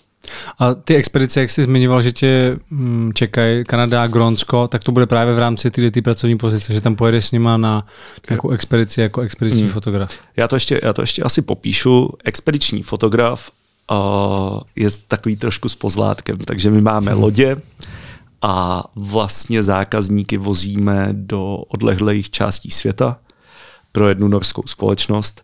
V zásadě to uh, Hurtig Ruten. Jo. Rychlá cesta. A to je vlastně společnost založená v roce 1893. V roce 1896 jsme při, přivezli prefabrikovaný hotel na Špicberky, takže vozíme lidi na Špicberky 130 let, což je úplná blbost svým způsobem. Protože my jsme tam přivezli hotel a pak jsme bohatý nory brali nahoru, aby si tam dali razítko na pohled a pak jsme je brali zase zpátky dolů. Prostě norská touha objevovat je neskutečná ale svým způsobem jsou to celkem luxusní výlety na lodi do odlehlých částí světa, ať už je to Grónsko, Antarktida, Aljaška, Špicberky. Hmm. Na Špicberkách a na Antarktidě bychom, bychom mohli říct, že to má expediční nádech, protože ačkoliv neděláme dlouhý hajky nebo něco takového, tak vlastně dostaneme 130 lidí přímo do habitatu ledního medvěda a vylodíme je tam, což samo o sobě, když si k tomu člověk přičte podmínky, přičte si k tomu mlhu, přičte si k tomu členitost pobřeží, tak už samo o sobě je to něco. A zároveň děláme kajaky, spoustu takových věcí, ale není to expedice jako taková. Expedice jako taková, že se člověk sebere, vezme si 15 psů a jede na 6 dní, tak to by bylo právě v tom Grónsku a v té arktické Kanadě. A tam vlastně cílem není nic jiného, než poznat proč, nebo co, nebo jako tam není babička se vždycky ptala, jako a proč to děláš, když jsem mi ukazoval fotku v minus 45 omrzlej. Nevím, no. Nádherný film, když to budu jenom parafrázovat, je nádherný film, který se jmenuje 180 jich, každému doporučuji, 180 South. A to jsou vlastně zakladatelé značek North Face a Patagonia. Hmm. A oni když lezli v Yosemitech v 60. letech, tak prostě vzali van a odjeli do Patagonie prostě surf, climbing trip, nic prostě. Nic jako zásadního. Ale vytvořili, vytvořili takový logo a takový sousloví Conquistadors of Useless. Ti, co se snaží dosáhnout bezvýznamného. Ono jako když vylezeš ten kopec, tak je to useless, prostě to je k ničemu.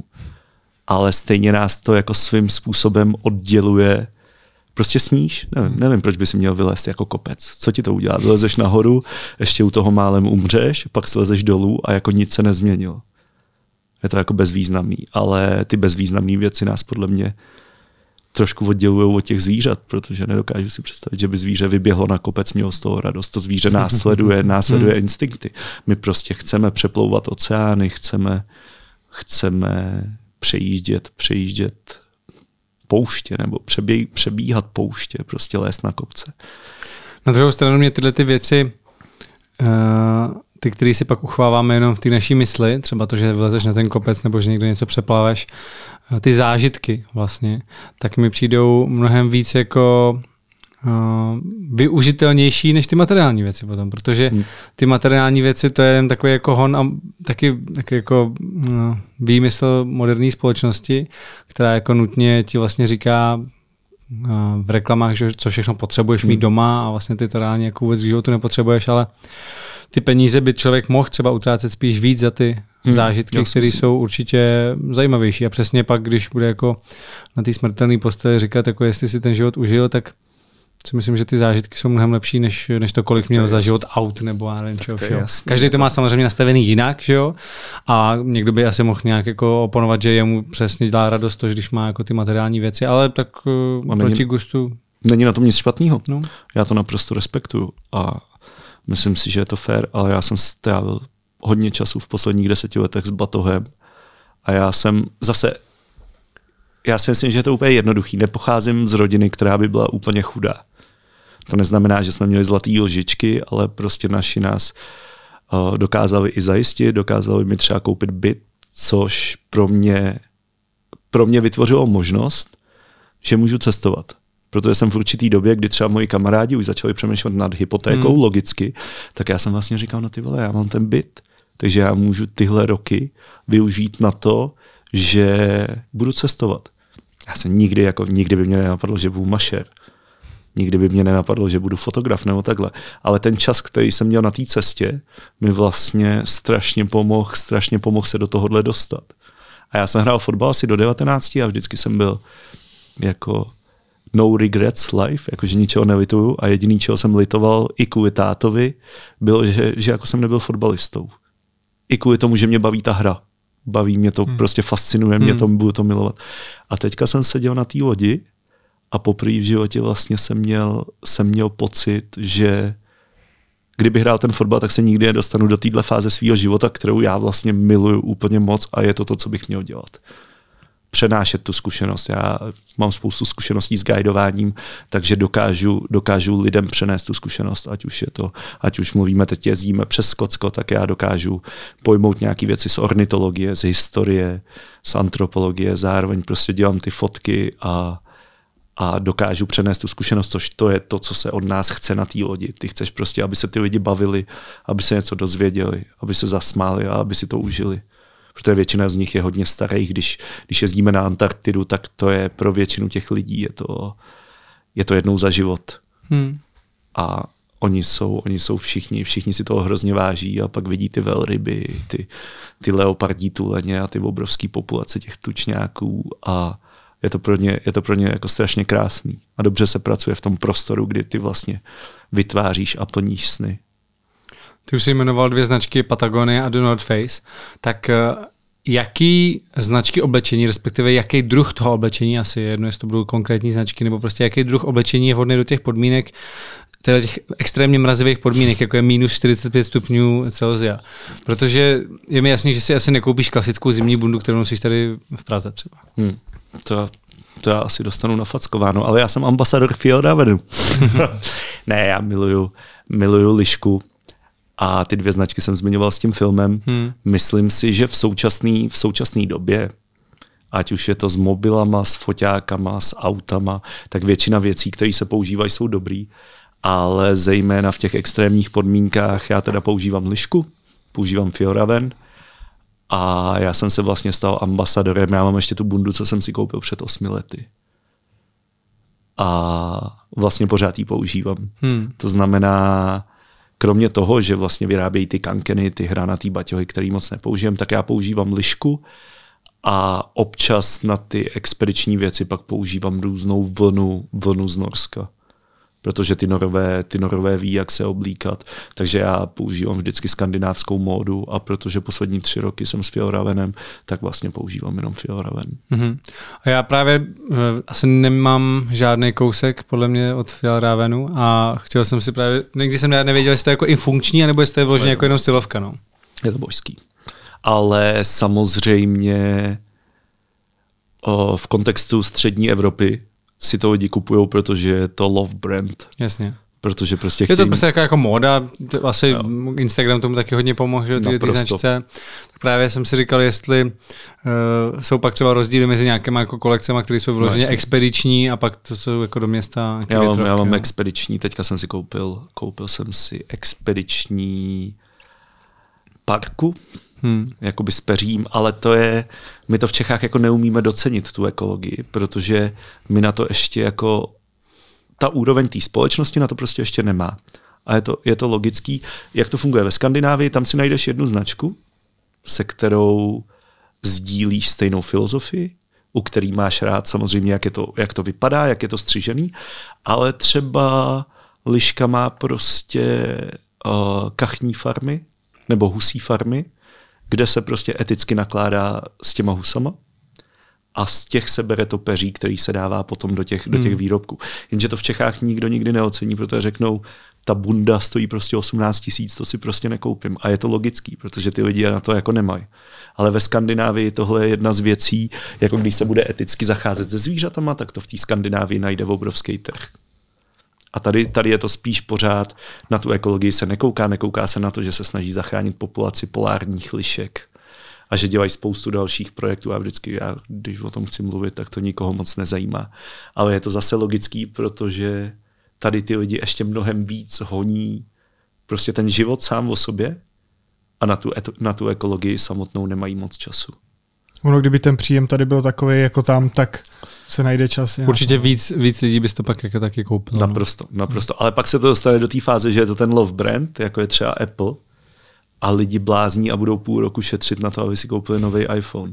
A jako nevidí, že tím vlastně ztrácejí čas, že jako dávají kvůli blbýmu kusu plastu, který samozřejmě oni strašně moc chtějí, ale prostě tak to není v mojí kategorii, tak si to nekoupím. A když si to kupuju, tak ztrácím svůj čas. Takže se zaprodávám a potřebuji vydělávat mnohem víc peněz. A já jsem, já jsem strávil spoustu času, jako jsem žil za nula. A byl jsem jako strašně šťastný, ať už to bylo ve Švédsku, nebo to bylo v Norsku. Prostě hmm. dokážu žít za nula. Dokážu dělat dobrovolníka, dobrovolníka ve švédském národním parku a budu prostě strávím celou zimu v Arktidě a mám čas číst, potkám spoustu skvělých lidí a jako normálně to funguje. A je to takový, je to takový zajímavý. No. Teď jsme tady celou dobu probírali tu tvoji práci profesionálního guida, průvodce, tak uh, zmiňovali jsme ty plusy, zážitky. Můžeš zmínit i nějaký úskalí, kdyby si někdo rozhodl jít stejnou cestou a dělat to, co ty? Tak asi stres, ale ono samo o sobě, samo o sobě je to cesta, takže jako když je člověk vystavený stresu, tak samo o sobě to nemusí být špatný a, a můžeme si z toho něco najít a stávat se klidnější a klidnější. Jinak úskalí, Občas to dělají lidi, kteří to nemají dělat. Průvodce by neměl dělat člověk, který nemá rád lidi. A občas, a občas se to prostě děje. Já jsem jakoby otevřený a, a já vždycky, když jsem byl na lodi, tak tam byly takový dvě američanky, které už měly těch lidí dost. Jako, oni mi říkali, ty vole, ty jsi jak border collie, ty, vole, ty s každým si povídáš, ty vole, já vidím, jak vrtíš tím ocasem. A já říkám, já prostě mám rád lidi. A když někoho něco zajímá, tak prostě, jak jsem říkal, přenášet tu zkušenost baví mě prostě lidem povídat o svém životě, baví mě povídat o přírodě a tak. To znamená, ne všichni guidi jsou takový a já si myslím, že to je to samé, jako lidi by měli dělat to, pro co jsou předurčený. Akorát to občas není jednoduchý najít samozřejmě. A stalo se někdy, že někdo z tvých turistů, z tvých svěřenců se pak stal guidem? Že se mu to tak zalíbilo, že se tam rozhodl zůstat? Já jsem měl právě, jak jsem říkal o tom, že že lidi občas pláčou a tak dále, tak já jsem měl, dá se říct, jako nejdokonalejší trip, jaký může být, kdy jsme měli, hodně často se stává během polární noci, charakter Špicberku závisí na fázi měsíce.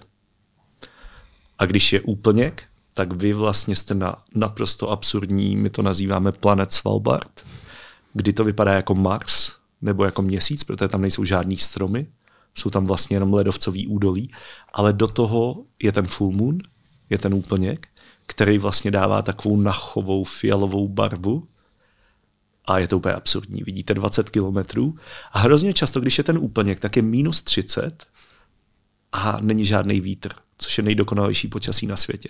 V minus 30 bez větru vám nebude zima. Ten vítr, ten vítr dělá, dělá ten obrovský rozdíl. No a přesně během takového dne, během polární noci. Já jsem dostal na sáně Holandiana s Holandiankou, nebo jako do té skupiny. Holandiani vždycky dobře řídí, protože to je třetí nejvyšší národnost na světě. Jsou velký, mají dost kilo, dokážou brzdit psy. Indové jsou strašidelní, protože jsou malí a ještě nemají rádi psy. Jenom taková vsuvka. No a tak jsme si to prostě, tak jsme si to odjeli, bylo to nádherný.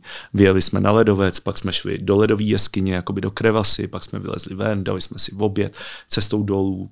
Nádherný downhill, nádherný sjezd, dostatek sněhu, takže jednoduchý brzdit do toho polární záře a už to bylo v té době, kdy já už jsem s těma psama byl dobrý, takže my jsme dělali prostě tury, kdy opravdu lidi byli totálně nadšený. No a on říkal, že to chce dělat. No jsem mu řekl, ať to dělá. Tak napsal úplně stejný, totožný mail, jako já jsem napsal z Aljašky všude okolo celých Spojených států a Kanady. Ten samý, ten mi přeposlala šéfova a já jsem řekl, ať ho přijmou. Oni ho přijmuli, prodal barák v Holandsku, odstěhoval se na Špicberky v 35 letech střední manažer a půl roku kydal hovna a krmil psy. A po půl roce, když já jsem odjížděl, tak já jsem řekl šéfovi, že on si vezme moje psy. Takže si vzal vlastně, vzal si tu smečku, hmm. se kterou já jsem pracoval. A když jsem tam pak po roce přijel, tak já jsem s tou smečkou a s ním jsme vlastně jeli spolu na expedici. Takže jsme to ještě, ještě jsme to trošku upevnili to přátelství a je to, je to skvělý kluk. Já mám obecně rád Holandiany jsem si, a vždycky si z nich dělám srandu, protože říkám Holanděnům, říkám, vy jste vždycky, vy jste takový, takový lepší Němci. A Němcům říkám, vy jste takový trošku horší Holanděni a ono je to štve oboje stejně. Ale, ale tak no. A já to umím docela dobře prodávat, oni pak lidi mě docela poslouchají, protože já vypadám, že jsem hrozně spokojený, což je vlastně pravda. Ty, když jsi skončil tu kancelářskou práci, tak si vlastně radikálně změnil to, co děláš. Mm. Ale nebyl to tak radikální krok, který třeba udělal Christopher McCandles, kde rozstříhal své doklady, přestal komunikovat s rodinou, opravdu odstřih jako tu, ten mm. svůj život, to, co měl předtím. Napadlo tě někdy tohle? Jít touhletou úplně tou nejradikálnější cestou? tak my k tomu všichni strašně vzlížíme, jako ještě speciálně sorta lidí, jako jsme my, tak soundtrack, soundtrack zpěváka Pero Jam Eddieho Vedra a samo o sobě Into the Wild, což je, což je strašně dobrá knížka i analytická. A já na to asi, já za prvý jsem na to neměl koule. Určitě ne. A za druhý on byl mnohem mladší. Si myslím, že tam se vždycky říká, lidi jsou, lidi jsou mnohem silnější v těch ideích a ve věcech a v těch rozhodnutích, když jsou jako mladí. A já jsem tam byl, u té Talkítny, nebyl jsem teda přímo u Magic Basu.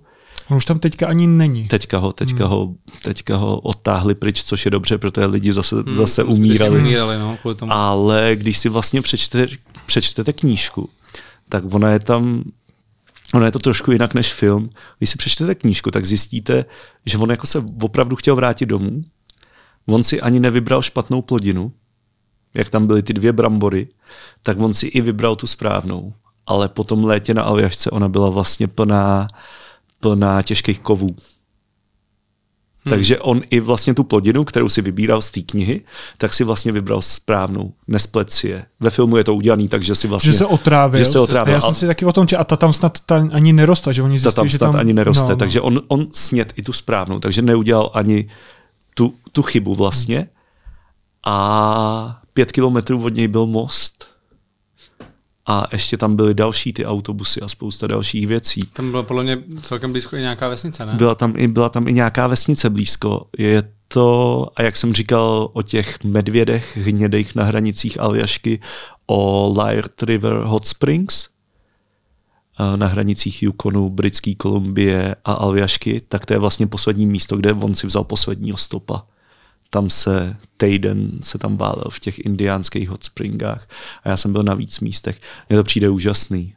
Tragický a úžasný a já jsem vždycky, jak jsme se bavili o těch hmotných a nehmotných věcech, tohle byl prostě brutální idealista a pro mě vždycky ten idealismus je jako cesta. No a spousta lidí to nevidí, ty, co to nevidí, ty, co koukají jenom na exaktno, tak to nikdy nepochopí.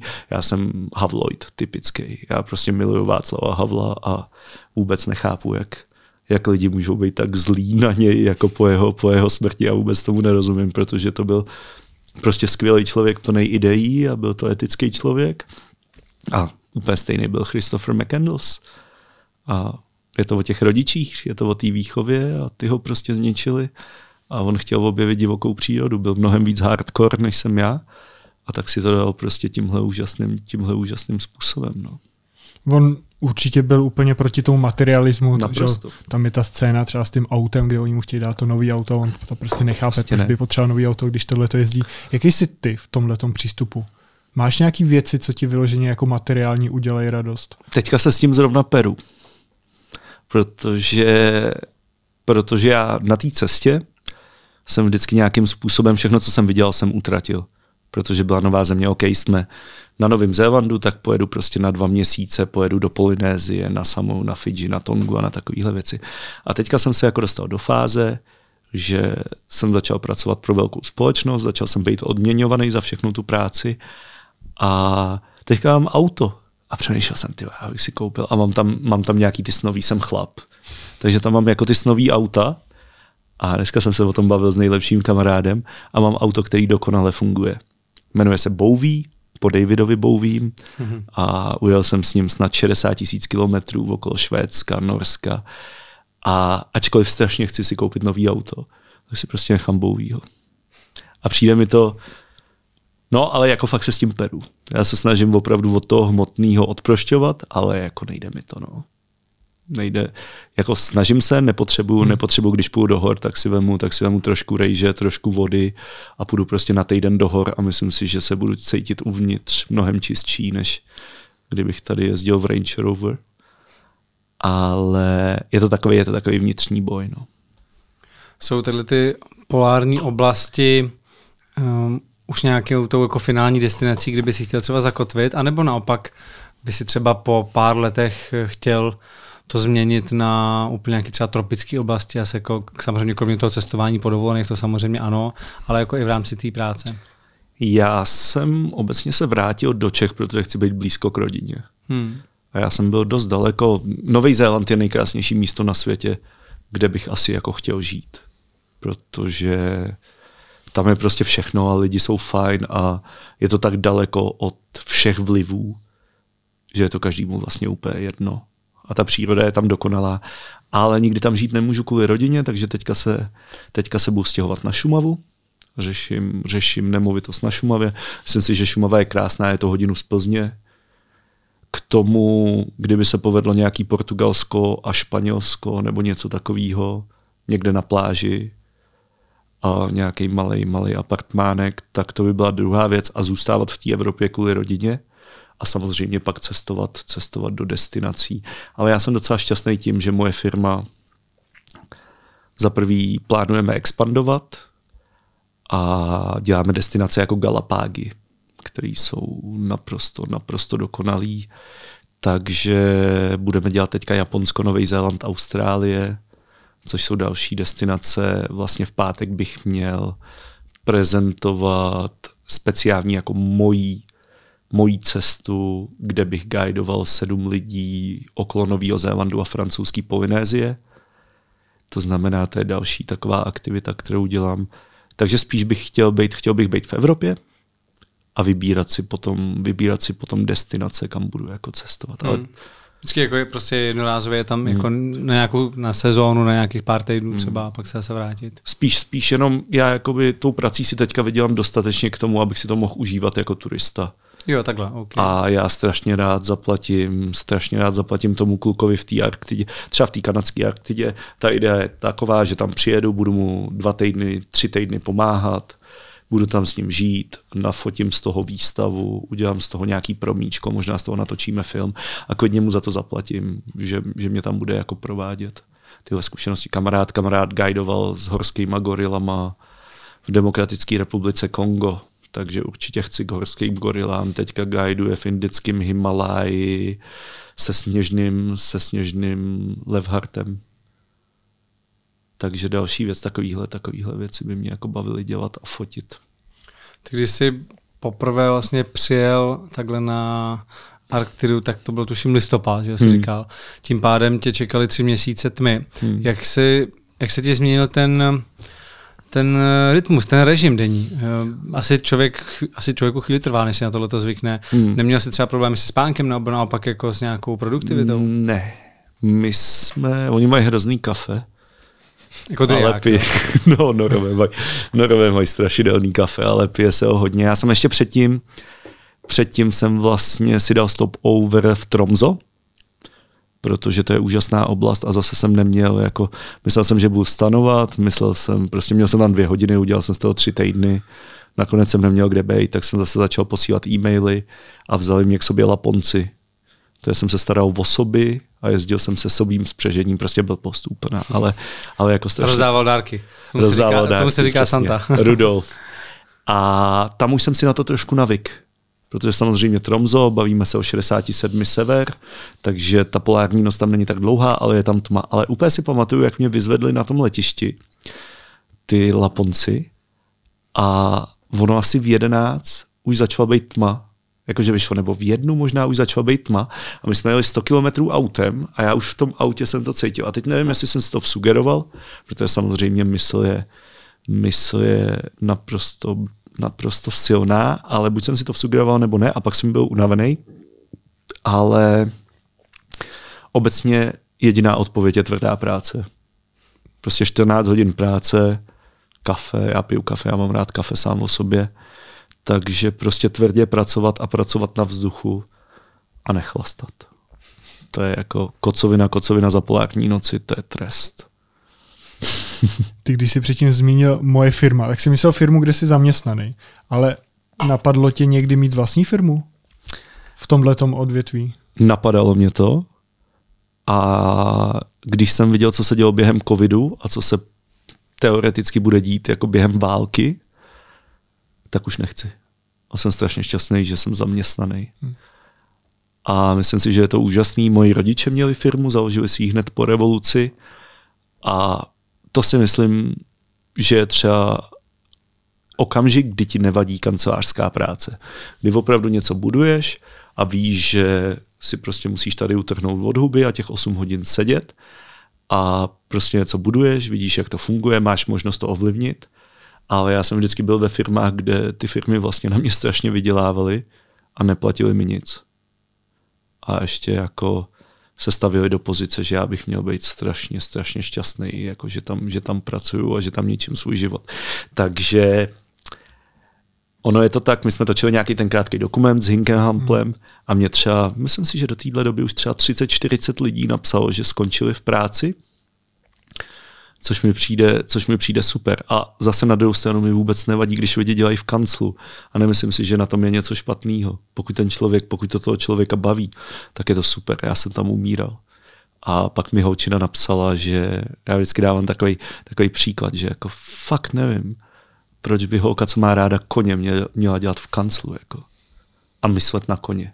A mít tam hmm. fotku koně. To mi přijde, to mi přijde úplně absurdní. A ona mi napsala, že vlastně díky tomu skončila, je na Islandu a dělá na Islandu s koněma. A že je prostě šťastná. Hmm. A když se budeme bavit o smyslu života, tak v tuhle chvíli já jsem prostě cloud number nine. Já jsem prostě úplně hmm. tisíc metrů nad zemí a někomu jsem udělal radost a někoho jsem jakoby dostal do fáze, že jsem mu... Já se jako nechci stavět do toho, že bych někomu měnil život vůbec. To nechci. Ale já už ani jako nevím, jak je těžký odejít z Čech, protože já to dělám jako na ročních bázích. A když jsem viděl, co se tady děje s koronou, tak jsme s bývalou přítelkyní jsme přijeli ve čtvrtek do Čech, v pátek jsem koupil auto a v pondělí jsme byli ve Švédsku. A to jsme neměli nic. Jako. A to bylo, ona byla v onlineu na vejšce a já jsem říkal, tady nebudu prostě. To prostě nejde, přece se tady nenechám zavřít. No, a dopadlo to tak, že prostě se u nás postaral nejlepší švédský fotograf, dal nám barák, koukali jsme na polární záře a staral se o nás, dal nám sněžný skúter, krmil nás a, a to jsme se nikdy neviděli a teď jsme najednou kamarádi. Jako, jo. To je... A to jste zase dělal nějaký dobrovolnický práce u něj? Nebo? Já jsem... Uh, já jedu to dobrovolničení hodně, takže automaticky to je, ačkoliv i když mám peníze, tak prostě já nechci si kupovat hotel a platit za všechno, radši si stejně člověk chce pracovat člověka, jako já vždycky si, když cestuju dva měsíce, tak už jsem takový jako, co můžu udělat, nebo komu můžu pomoct, nebo a když jsme utíkali do toho Švédska, tak jsem hledal, tak jsem hledal místa, kde měli tažní psy, protože jsem chtěl někomu pomáhat. Ale přišel jsem, přišel jsem do strašného psince, do strašného. A kde jsem fakt jako trpěl. A trpěl jsem tam od prvního dne a připadal jsem si jako Paul který jim jako říkal, to si děláte prdel, tohle nemůžete. Prostě. Jakože se špatně chovali k těm psům, nebo? Hmm. Oni, ztratili, oni ztratili perspektivu. Hmm. Nechovali se k ním špatně, ale nebyli organizovaní a ty psi tím strašně trpěli. Ale strašně. A tam jsem hodně bojoval s tím, jestli se mám fakt postavit do té pozice a zavolat na ně hygienu nebo něco takového. A spíš jsem se snažil ustanovit procesy, aby prostě si to ulehčili a aby, aby jim prostě to maso nehnilo a ale oni, to je, to je sranda, to se děje s koněm a děje se to se psama a děje se to asi i v normálním životě. Lidi dokážou ztratit perspektivu, když prostě prochází těžkýma obdobíma dlouhodobě a nejsou spokojení sami v sobě, tak podle mě ta perspektiva se úplně změní a pak vlastně nevidí, nevidí, co se děje. No a tam odsaď jsem musel po dvou týdnech odejít. Tam to bylo a, a trošku jsem bojoval s tím, jestli si mám hrát na toho boha a zničit jako celý jejich život, který oni 15 let budovali. Hmm. A v tuhle chvíli jsem se rozhodnul zavřít oči a doufal jsem, že jako ty věci, které jsem jim řekl, se změní. No, ale právě jsem psal tomu Magnusovi, on má asi 160 tisíc na Instagramu a je to nejlepší fotograf. Vy jste se chtěli podívat, Magnus Winbjörk. No a my jsme si nějak psali, protože on fotí na Sony, samozřejmě. Takže jsme si nějak jako psali a on byl hrozně sympatický. A snažil se mi od začátku, už když jsem byl na, tý, na tom v tom psinci, tak jsem mi snažil sehnat práci v Národním parku. To jako super, jako chceš dělat v Národním parku. No a tam to nějak jako nevycházelo, ale dostali bychom tam ubytování zadarmo a strávili bychom zimu zimu v Laponsku, jako v chatce zadáčo, zaplatíš 2000 euro za celou zimu za jídlo prostě a budeš se, budeš se nějakým způsobem posouvat. Něco si vymyslíš, napíšeš knížku, nebo prostě budeš lyžovat, nebo budeš chodit ven se psama, prostě cokoliv. No a tam to nějak nevyšlo a on říká, přijeď k nám. Tak jsem přijel k ním s bývalou přítelkyní s dvouma psama a oni jako velmi, velmi zámožní nebo bohatí, tak klasicky své, švédsky a říkají, hele, tak tady máte jednu chatu, no nám prostě krásnou chatu, opravdu jako zase takovou glampingovou chatu, protože on, on dělal glamping, ale neměl žádný hosty kvůli koroně. Hmm. Tak nám dal jednu chatu, druhá chata byla zamrzlá v jezeře, takže jenom čistě jenom okna, střecha, levá část chata, pravá část sauna, prostě brutál a výhled na polární záře, švédský Laponsko. No, a druhý den, vlastně i ten večer nás pozval dovnitř, čtyři děti. No a od té doby jsme byli kámoši. Od té doby jsme jako babysitovali děti, brali jsme si věci u nich a, a jako hlášky, jako hele, my na vás musíme vyzkoušet ty snídaně pro hosty. Takže druhý den ráno my jsme prostě leželi v posteli a ona tam přišla a prostě nám dala úplně nádhernou snídaní. Prostě hele, a my potřebujeme vědět, jestli tohle, jako kdybyste zaplatili 300 euro prostě hmm. za noc, jestli by se vám to... A se, a se tam a říká, a teďka jsme četli, co se děje jako v Čechách.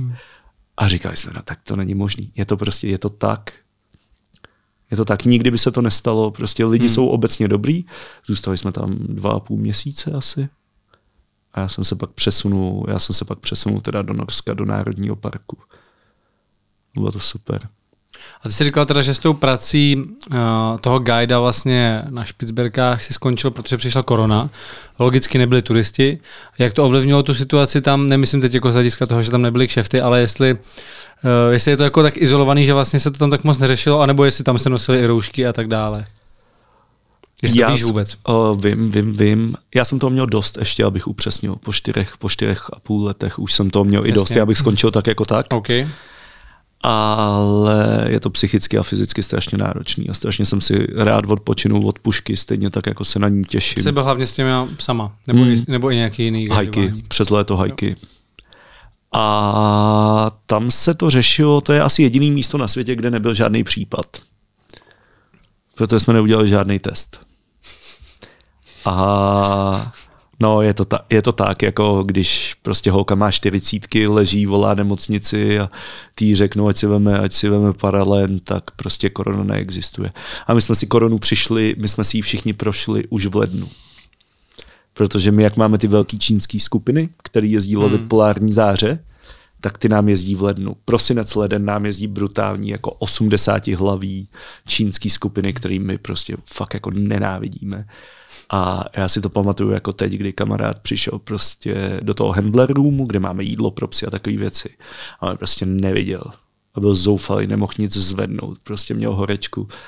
A, a on s tím guidoval, no tak my, my jako když se ti to stane ráno a máš prostě 8 hostů, tak to prostě kousneš. Jako vojenská společnost. Samozřejmě, kdyby tě někdo mohl vyměnit, ale ale pokud to neřekneš večer, tak už ráno to nikdo nezachrání. Takže s tím ještě guidoval a my jsme měli spolu 16 lidí a pamatuju si to, pamatuju si to jako teď. Takže my jsme si to všichni prošli. Myslím si, že to tam mělo víc lidí, ale reálně ten ostrov se zavřel a ten ostrov to poznamenalo. Poznamenalo ho to hodně, ale zase třeba guidi to milovali. Majitelé, majitelé společností si prošli peklem, ale jako guidi měli čas dělat věci, které nikdy s těma turistama neměli. Takže většina lidí v Green Dogu dobrovolničila. To znamená, můj šéf co řekl, začalo to v půlce března, nebo na začátku března. A můj šéf řekl, od teďka vám nemůžu dávat výplaty, nemám žádný příjmy, dávám vám všechno vybavení, co tady máme. Máme 300 psů, takže tam je mrtě vybavení. Všechno je vaše, za hodinu práce denně na těch psech, protože ty psy potřebují vyčistit, potřebují nakrmit a zbytek je váš. No a od té doby my jsme prostě dva měsíce lítali se psama po ostrovech, protože tam nebyly žádní hosti. A my všichni, když dělá člověk psí spřežení, tak to dělá kvůli tomu, že má rád psí spřežení, ne, že si chce vydělat peníze. Takže pro nás to bylo jako naprosto nádherný a my jsme pořádali závody, jako osm saní vedle sebe, každý 12 psů prostě. A, a mazec jako závody, jezdili jsme, jezdili jsme traily, co by jsme takový héry, takový vlasatý, který jako s hostama by si člověk nikdy nedovolil, protože když tam vyletí ze saní někdo, tak to... Takže pro nás to bylo super, pro, pro majitele to je peklo. Jak si dopad v závodech, když se potom v budoucnu chystáš závodit? No, nic moc, ale to bylo, to bylo, to bylo hodně v obsah, protože on je tam kamarád Slovák a on má rád ty rychlý psy a má, my jsme vytvořili i jeden závodní tým a myslím si, že jsem byl třetí z osmi nakonec nebo čtvrtý z osmi. Ale to je další věc, to je další věc, kterou já moc neumím. Takže já se to, já se to musím naučit, ale je to určitě strašně hezký, potom je, je to strašně komplexní. Je to, je to o mentalitě, je to o dobrým tréninku a je to o tom napojení, napojení těch pejsků. Jaký všechny ty dobrovolnické práce si dělal, když jsi cestoval různě po světě?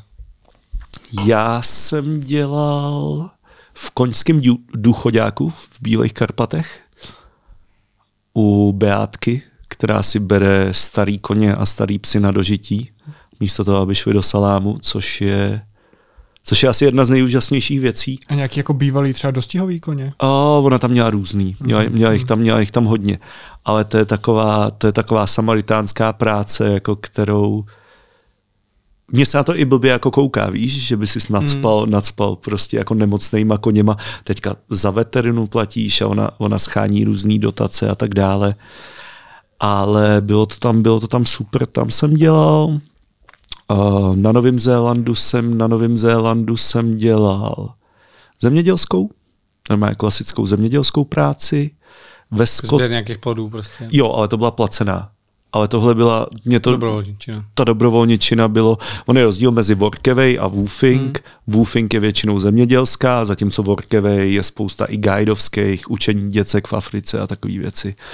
Na Novém Zélandu jsem přestavoval zámek. Oh, na Novém Zélandu, ve Skotsku jsem přestavoval zámek. Úžasný. Producent Stinga si vzal holku ze Skáje, a koupili si zámek na západním pobřeží Skotska. Ale jako zámek. Znamená 50 pokojů, 50 krbů, stáje, malá, malá elektrárna a neměli jediný papír. Neměli jediný plán.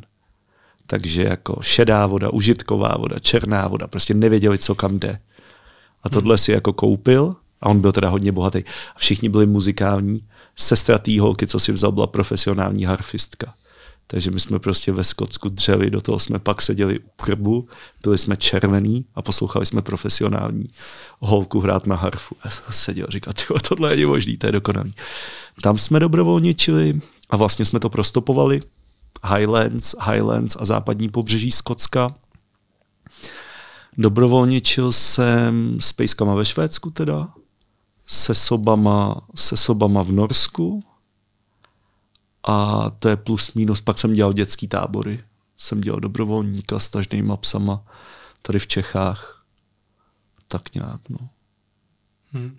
Co nějaký severský speciality? Um, co je takový... Um, rakafisk. Typický rakafisk? Hmm, to je schnilá ryba. Oni nechávají, oni nechávají spoustu věcí To je gurmánský zážitek nějaký. To je gurmánský zážitek. Oni nechávají spoustu věcí fermentovat, ale já, jak jsem dělal v tom Norském národním parku, tak jsem právě vytvářel takový, to mě asi baví a možná to budu dělat teďka do budoucna. Koukám na nějaký pozemek na Šumavě a baví mě ten glamping a já jsem vlastně dostal volnou ruku si vytvořit takový glamping.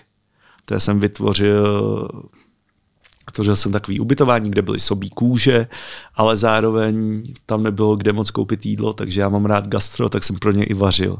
A protože jsem pro ně chtěl vařit lokálně a bylo to v Národním parku, který se jmenuje Hardangervida, tak jsem prostě šel za lokálním farmářem a ten samozřejmě střílí losy a chytá ryby. A ty ryby se pak nechávají fermentovat a je to tradiční vánoční jídlo, jmenuje se to rakafisk. Je to fermentovaná ryba, smrdí to jak jak číry, jak bolavá noha. No, ono na Islandu se potom ještě nakládají ty ptáci. Vlastně nechávají se per- fermentovat ptáci, myslím, že v ovčím žaludku. To jsou takový, to jsou takový skandinávský jídla, jinak to gastro je hrozný, že jo. To je, to je největší jako paradox, že Noma jako nejlepší restaurace hmm. světa, jako v Kodani. To ještě, ještě je zajímavý, že Dáni jsou takový jiný skandinávci. To jsou takový jako half German, poloviční Němci a jsou organizovaný a pak nahoře jsou fakt vikingové a Mhm. norové prostě žerou burgery a mražený pici, jako párky v rohlíku a Hmm. tím končíme. Ale jinak to gastro, ten fine dining je pak takový ten nakouřený a provedeme tě lesem Hmm. a takhle. Ale to nefunguje. My jsme byli na Lofotech, Hmm. hmm. v té rybářské vesnice tam a tam byla jedna právě taková restaurace, kde měli nějaký uh, rybí speciality a to bylo právě jako fakt podle mě jedno z nejlepších jídel, který jsem jedl. Lofoty jsou dobrý. Lofoty jsou dobrý, ale to jsou takový ty čistě, čistě rybářský, čistě rybářský vesnice. Hmm. Jedl jsem tuleně, jedl jsem velrybu, ačkoliv miluju velryby. To mi přijde dobrý. To mi přijde, když se to, když se to udělá, když se to udělá dobře, tak to mi přijde, to mi přijde fajn. Miluju kraba. Tam pan Stalin vymyslel, a to je, to je dokonalá myšlenka. Pan Stalin vzal nejagresivnější, nejagresivnější kraby z Kamčatky a převez je vlakem do Murmansku. To mě vůbec nenapadlo. Aby nakrmil lidi, kteří samozřejmě na severozápadním pobřeží Ruska bylo mnohem chudší než ta Kamčatka. Tam na Kamčatce se prakticky jí jenom kaviár a žerou kraby. Oni jako nemají nic moc jiného, takže asi to nebude taková, taková paráda. Ale on vlastně vzal toho kraba a pak ho vysadil blízko Norska. A ten krab totálně zamořil celý norský pobřeží. A kdyby byl schopný odolat teplotě vody vyšší než 12 stupňů, tak normálně půjde až do středozemního moře. To je prostě, když si lidi hrajou na bohy, jako hmm. totálně invazivní druh, ty ho vemeš z přirozeného prostředí a dotáhneš ho někam, dotáhneš ho někam, kam nepatří. To je to samé. My jsme v roce 1930 na Lofoty přivezli tučňáky. 70 párů tučňáků oslých. A já jsem si stoprocentně jistý, že za 100 let, až v Arktidě nebude žádný sníh, tak se budou tahat letní medvědi na Antarktidu. To je jako, když si, když si člověk s ním hraje. Ale ten krab sám o sobě, zejména Nordkap je nejsevernější výběžek evropské pevniny a u toho je město, který se jmenuje, městečko, který se jmenuje Honningsvåg. Už je to, už je to čistá Arktida. Ne hmm. moc stromů, hodně, hodně takový členitý, ne vysoký hory, ale takový ty ledovcový údolí a ledovcový hory.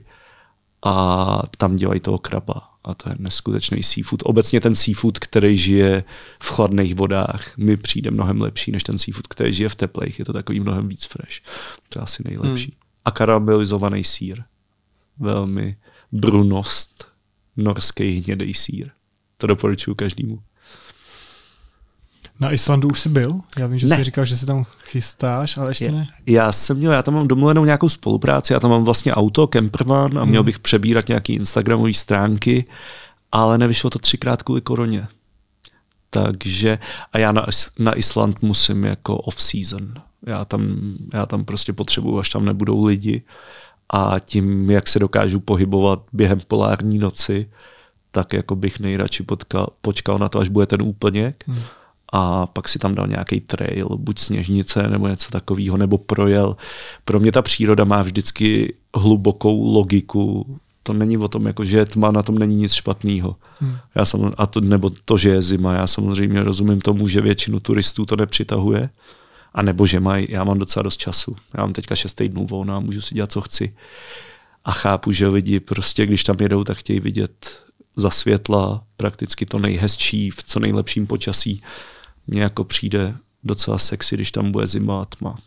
Ale to jsem já, no. Já jsem tam byl, Island je krásný, ale třeba když to srovnám s Lofotama, Hmm. tak je daleko víc turistický. Jsou tam místa, Hmm. hlavně na tom jihu, kde přijíždějí ty autobusy Hmm. přesně s čínskýma turistama. Ty je tam vysadí, oni se jdou podívat na ten vodopád, zase nasednou do Hmm. autobusu a jedou. Takže když už to člověk objede celý, tak si tam najde jako místa, Hmm. kde ty turisti vůbec nejsou, protože tam se jako A nedostanou. To ještě nad Lofotama, když vyjedete pak na Seniu Hmm. a na ty další ostrovy, na Kvaloju, tam je to ty vesterály, ty vesterály jsou naprosto dokonalý. A ty lofoty, a ty lofoty jsou krásný. Já jsem tam byl teďka, když sušili ty tresky. Hmm. Já nevím jak teď, ale nám to předtím přišlo, že fakt to ještě bylo jaký neobjevený Hmm. Nevím, Kolik je to? Pět let zpátky? My jsme tam byli květen, no nevím jaký rok, asi tak nějak to bude. Ale prostě člověk no. jel po silnici, žádný Hmm. auto. Když jsme nějaký potkali, tak ono zajelo ke kraji, aby Hmm. nás pustilo, Hmm. aby nás jako A, nezdrželo. teď si vem, a, a teďka ta perspektiva.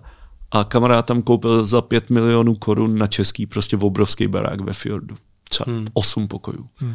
Jako není to dobrý barák, protože když budeme upřímní, tak lidi neumí stavět, v Kanadě neumí stavět, na Novém Zélandu neumí stavět, prostě jsou to... A jsou to dřevostavby? Nebo? No, jsou to dřevostavby, ale já jsem žil, to, to je další příběh, který ti dá, který ti dá jenom život. Já jsem prostě honil psí přežení v Kanadě, což je asi nejhůř placená, placená práce na světě, protože já jsem dostával 8,90 kanadského dolaru a platil jsem nájem tisíc dolarů, jako přímo ve Skavistých horách v Banfu nebo v Kenmore. No a tak jsem si našel našel to nejlevnější ubytování, co tam bylo. Tam byla takováhle dvoucentimetrová díra pod Prahem, prostě v minus 40, že to jako nikdy nevytopíš. Ale našel jsem Nínu. Byla tam baba, která se jmenovala Nina Holguin a byla strašně divná vypadala trošku jako homelesska, taková peruánská homelesska. Všude byly nějaký vykuřovadla, různé věci, ale byla, měl jsem z ní strašně dobrý pocit, tak jsem říkal, jo, nastěhuju se sem stejně, to je nejlevnější ubytování, já nebudu žít v minus hmm. 40 v autě. A to bylo po road tripu z Aljašky.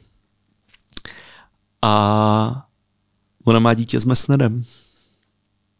Takže Reinharda Messnera no. znáte samozřejmě největší legendu, největší legendu alpinismu a horolezectví.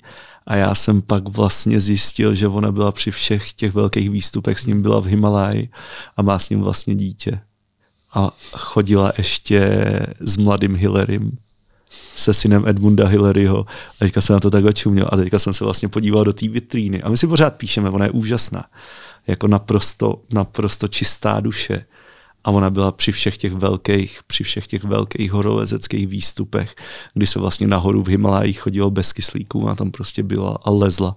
A pak měla dvě děti a třeba Mont Assiniboine, vypadá jako trošku jako Matterhorn, je to prostě pyramida v kanadských skalistých horách, nádherná, nebyl jsem tam, hrozně bych tam chtěl. A ona tam třeba prostě deset let přes zimu dělala rangera. A brala si tam dvouletou holčičku a tříletýho chlapečka a ty šly na Sněžnicích, už šly 80 kilometrový trek a pak tam byla chata a ona tam prostě dělala rangera a byla tam s nima. Hmm. Jak jako ten život může být členitý a vlastně krásný a nemusí být, nemusí být. Prostě může být, OK, fair enough, jestli někdo chce trávit neděle v OC Smíchov, já mu to, já mu to jako neberu, ale, ale je toho mnohem víc, co vidět. A čím víc vidíš, tak vlastně zjišťuješ, že to mnohem víc a akorát se snažíš získávat jako zkušenosti, které jsou autentičtější. Máš to taky tak jako většina našich předchozích hostů, kteří třeba hodně cestovali, že vlastně pak se přesně chceš vracet domů, tak ty jsi říkal teď, že vlastně chceš no. kupovat eh, nějakou nemovitost na Šumavě nebo nějaký pozemek. Takže jako všude dobře, ale doma nejlíp? Hrozně dlouho jsem to tak neměl. Hmm. Já jsem byl posledních, posledních deset let jsem byl dost citlivý na, na naší politickou reprezentaci a myslím si, že je to strašná vostuda, to, co se tady děje. Doufejme, že snad to i vypadá. Já už nečtu, já jsem jako skončil, skončil se čtením zpráv. Občas mě to občas to pokazím a pak jsem jako na sebe fakt naštvaný, že jsem to udělal. Ale jinak mě bylo fakt špatně tady být s těma lidma ne s lidma jako s obyvatelema, ale fakt mi bylo špatně, že žiju pod reprezentací našeho prezidenta a nebo našeho premiéra, který vlastně kradou v přímém přenosu a jsou vlastně zosobněním hulváctví a podobných věcí. A mě se tady fakt nežilo. Fakt se mi tady jako nežilo dobře. Všechny země mají problémy. Politici asi všude okolo světa se chovají určitým způsobem, ale to, co se dělo tady, bylo prostě na zvracení a já jsem to moc nedával. A teď jsem nějak zestárnul a vlastně jsem začal platit daně poprvé tady, protože jsem vždycky platil daně v těch státech, kde jsem byl a asi jsem nějak zhruběl, že už na to jako, že už jako na to kašlu a je mi tady vlastně hrozně dobře, protože tady mám tu rodinu a mám tady ty kamarády a, a já to mám teď ideálně, že šest týdnů jsem okolo světa a šest týdnů jsem v Čechách. A my jsme teďka potkali kamarády z Kanady a teď jsme se o tom bavili, že jako ty přijeli z Kanady a říkají, ty to vidíš taky. A říkám, no, západní ceny za východní služby a východní kvalitu zboží. A se, že ten kamarád to řekl přesně, jako, že jak ty lidi jako dokážou na to vydělávat, nebo jako se současnou inflací, s výší hypoték a s cenou nemovitostí, to je přesně jedna z těch, jedna z těch věcí, Jako, já tomu nerozumím obecně, jako nerozumím člověk, co žije dlouhodobě v zahraničí, tak tomu nerozumím a mám pak spoustu projektů, jak na tom jako pracovat a v tuhle chvíli bych, když budu dělat projekty na středních školách nebo takhle, tak asi ten, ty projekty jsou spojený s tím, že lidi by měli najít něco, co budou dělat v životě, aby dělali něco, co je baví. Ty lidi, když budou dělat něco, co je baví, tak vytvoří šťastnou společnost. Budou se tak chovat ke svým. Jakmile bude šťastná společnost, tak obecně ten stát půjde nahoru. A oni, když se zapojí jako do toho obrovského mlínského kola, kde prostě po vysoké škole dostanou 30 tisíc 30 tisíc hrubýho a budou platit 15 tisíc nájem, tak prostě jako celý život vlastně budou žít jako zvláštně. Je tady spousta lidí, co se dokážou prosadit, ale je tady obrovská část společnosti, která vlastně ne. A já bych chtěl motivovat ty lidi, aby, aby spíš hledali, jako, aby dokázali najít něco, co je bude bavit, i když to třeba na začátku nebude, nebude dobře placený. A nebo aby třeba zvládli odejít a naučili se zkušenosti někde jinde a pak mohli pracovat v Čechách a pak pomohli té zkušen... Eh, pak hmm. pomohli té republice. Protože oni když si jako sednou do toho kancu a já jich znám spoustu a já se s nimi bavím, oni si sednou do toho kancu a ten kancu už je nepustí. Protože pak budou mít holku, pak se narodí dítě, pak si vezmou hypotéku, pak se narodí druhý dítě a pak jako za prvý se od sebe oddálí jako partneři, i když tohle je téma, ve kterém já bych neměl dávat, neměl dávat asi moc rad, ale to si myslím, že kvůli tomuhle je prostě spousta důvodů, proč tahle republika nefunguje v tomhle, že lidi vlastně nedělají to, co, to, co mají rádi v Norsku. A já vím, že je to těžký srovnání. V Norsku jako po 36,5 hodinách řekneš Norovi, jako aby zůstal hodinu v kanclu a on ti řekne, jako co? Ne, já mám důležité věci, já potřebuji jít s baťohem do hor, to mi čistí hlavu a potřebuji být se svojí manželkou a se svým dítětem. Přesto jako nejede vlak. Teď ty jako, ty po mně chceš ten nejcennější asset. Ty po mně chceš můj čas. No to já ti nemůžu takhle přece dát. A tady bohužel po tom komunismu je to tak nastavený, že my vlastně ten nejdůležitější asset jako dáváme. Protože je to jediný způsob, jak si žít ten život, který je nám předkládaný, jako že bychom si měli žít.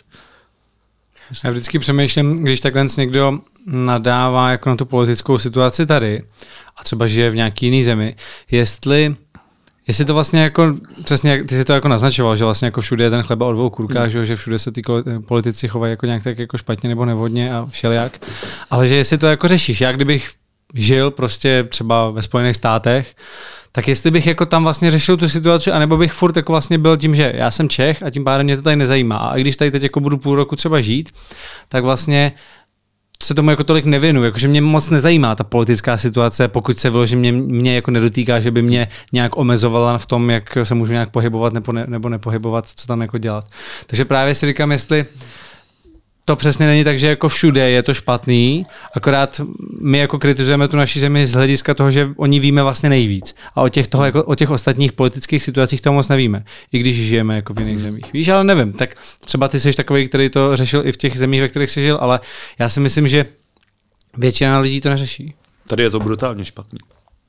To je jako, nám už jako nevadí lhát v přímém přenosu. Tady prostě to, jak se nastavila jakoby veřejná prezentace a politická prezentace, to je prostě strop hnusu a samozřejmě se to děje i v jiných zemích, ale to, že se to děje v jiných zemích, tak by vlastně nemělo být, nemělo být důvodem k tomu, aby my jsme se k tomu nevymezovali. Já osobně nevím, jako jak to změnit. Chodím k volbám, když to jde. V zahraničí je to většinou lepší. Ale za mě je to taková ta aura toho postkomunistického státu. Nás tady prostě učili, učili, jak lhát a jak podvádět a už když si vemeš jako kdo, kdo nekrade, okrádá svoji vlastní rodinu, je jedno nádherný komunistický pořekadlo, který vlastně říká všechno. A naučili nás, naučili nás to, že když naprášíš souseda, že poslouchá Beatles, tak tvoje dítě půjde na dobrou školu a dítě toho souseda půjde na špatnou. Prostě ta, ta společnost to neskončilo jako listopadem 89. Ta společnost je prolezlá, prolezlá tím šlendriánem a bude to trvat, bude to trvat strašně dlouho, než jako se to změní. A nejhorší na tom je, že prostě 90% lidí i v okolo světa jsou vlastně jako v pohodě. nebo chtějí žít klidný život, ale těch 10% nebo ty 2% nebo těch 5% to vždycky změní. A samozřejmě, že čím vyšší je úroveň společnosti, tím jednodušší je mít neskorumpovanou, neskorumpovanou vládu, neskorumpovaný politiky a lidi, kteří tě můžou reprezentovat. Já, jestli si někdo najde projev projev norského krále z roku 2017, tak se budeme bavit o tom, že je to vikingská země, opravdu jako vikingská země. Že jsou nacionální, rozhodně jsou nacionální. Samozřejmě ta úroveň té společnosti je někde trošku jinde, co se týká peněz a všeho a, a čistoty prostředí a jídla.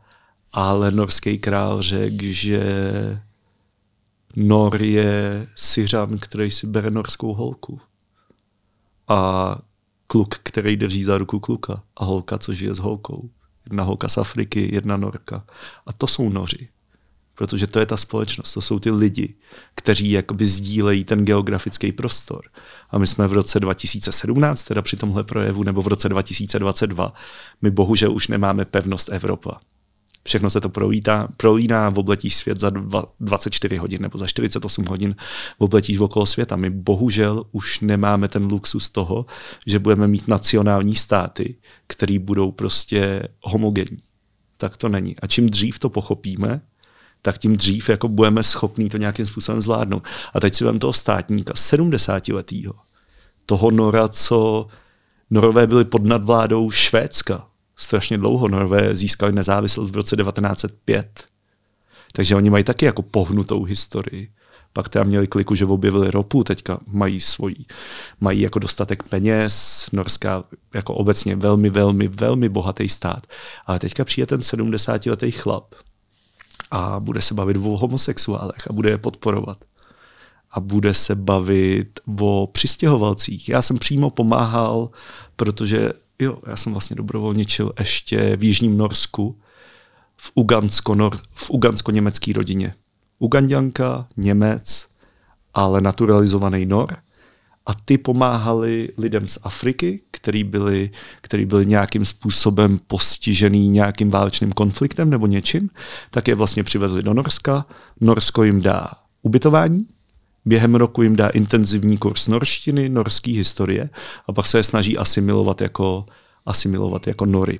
Samozřejmě je to vysoký, vysoká úroveň tím, že ten stát je vyvinutý, ale tak to funguje. A pak tam máš 70 letého státníka, který je prostě člověk, ke kterému se vzhlíží. My máme jeho obrazy na lodi. My máme jeho obrazy na lodi. A každý ho respektuje. A na tu královskou rodinu se opravdu zhlíží. Je to státník, je to prostě diplomat a je to člověk, který je tam kvůli tomu ne, aby rozséval nenávist, ale aby dával ty lidi dohromady.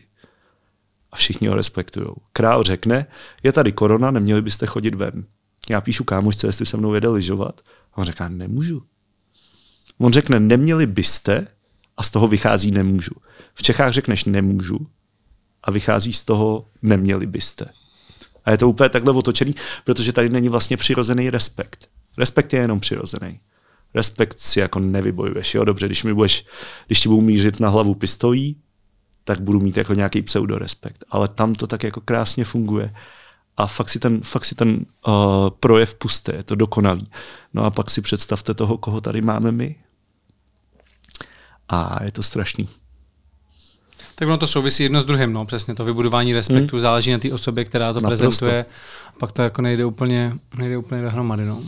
Ono, ale taky um, asi ty, tyhle ty severské země nebo ty, ty vyspělejší hmm. země, bohatší země jsou určitě jako na nějaký úrovni, kam bychom se někdy v budoucnu třeba chtěli dostat, hmm. nebo aspoň někdo to tak jako říká. A na druhou stranu je spousta zemí, které jsou na tom hmm. mnohem, mnohem hůř, ať už třeba jenom bezpečnostní a takhle. A tam si myslím, že třeba my se máme jako sakra dobře, jsme jedna z nejbezpečnějších zemí určitě a máme se tady fakt jako v tomhle. Máme se no. skvěle. A... Ale prostě máme tady, má to i nějaký svoje mínusy. I ty severské země mají své problémy, jako tam jsou taky no. teďka problémy bezpečnosti. Takže všechno má svý plusy a mínusy, akorát myslím si, že u té naší země ty mínusy vidíme víc, protože nás víc štvou. Je to ta naše hmm. země, takže když se tady dějou takové věci, tak nás to o to víc mrzí a o to víc i to sledujeme. Jako kdo z nás, my určitě nesledujeme nějaký zprávy jako v Norsku, ty možná, když si tam hmm. žil, tak si to sledoval, takže na to máš jako uh, detailnější pohled, ale já, já určitě věřím tomu, že i norský král tam měl nějaký skandál, nebo jsou lidi, kteří s ním jako nesouhlasí. Určitě tam budou, ale to se k nám prostě nedostane. To je to samé, my si tady furt říkáme, jakou třeba uh, prezident tady dělá ostudu, No ale to si říkáme my tady a myslím hmm. si, jako, že jestli to Němci o tom nějaký vědí. Na Novém ale... Zélandu. Na Novém Zélandu. Queenstown, ale... Queenstown, New Zealand a, a ta fotka na tom člunu. A tam 24 tisíc kilometrů. Jo? To jo, a já věřím, že to jo, tam je jo. jako v nějakých novinách, ale reálně, kdyby si se tam zeptal někoho, tak hmm. co ti řekne o českém prezidentovi? Je to, je to, je to pravda. Ani jméno ti neřekne. A já jsem chtěl zmínit teda ještě jenom jednu věc, kterou jsem předtím neviděl. Myslím si, a spousta lidí se mnou bude asi nesouhlasit, máme super školství a máme dobrý zdravotnictví. Hmm. Protože já jsem byl na operaci v květnu v Norsku, všude okolo jezdili Tesly, bylo to 200 kilometrů od Oslo a bylo to strašidelný. Takže i když my tady mluvíme o tom, jak diagnostika a podobné věci jsou strašný, tak Nový Zéland, Kanada, velmi špatný zdravotnictví, taky tak. O Americe ani, o Americe ani vlastně nebudu mluvit. Hmm. Když jsem přijel do Vancouveru, tak vlastně přijedeš downtown Vancouver a tam žije prostě pět tisíc lidí ve stanech. Hmm. Nikdy jsem neviděl. A to je ještě, protože je to vlastně nejteplejší místo Kanady, takže všichni homelessové se tam stahují. A to ještě nemluvím, to ještě nemluvím o Americe. Tolik lidí bez rukou, bez nohou. Jako říkám, školství, zatím si stojím, myslím si, že Česká republika má dobrý školství a zdravotnictví je velmi, velmi ucházející taky. Je to v pohodě. A je v Norsku veřejný systém zdravotnictví, nebo to je všechno soukromý? No, je. Ale mají to prostě blbě udělaný. Mají to prostě blbě udělaný, protože tě přijímají na takzvaném légevaktu, což je taková jako ambulance, ale právě na tom místě, kde by měli diagnostikovat ty problémy, tak nemají kvalitní lékaře, ale mají tam mladý lékaře.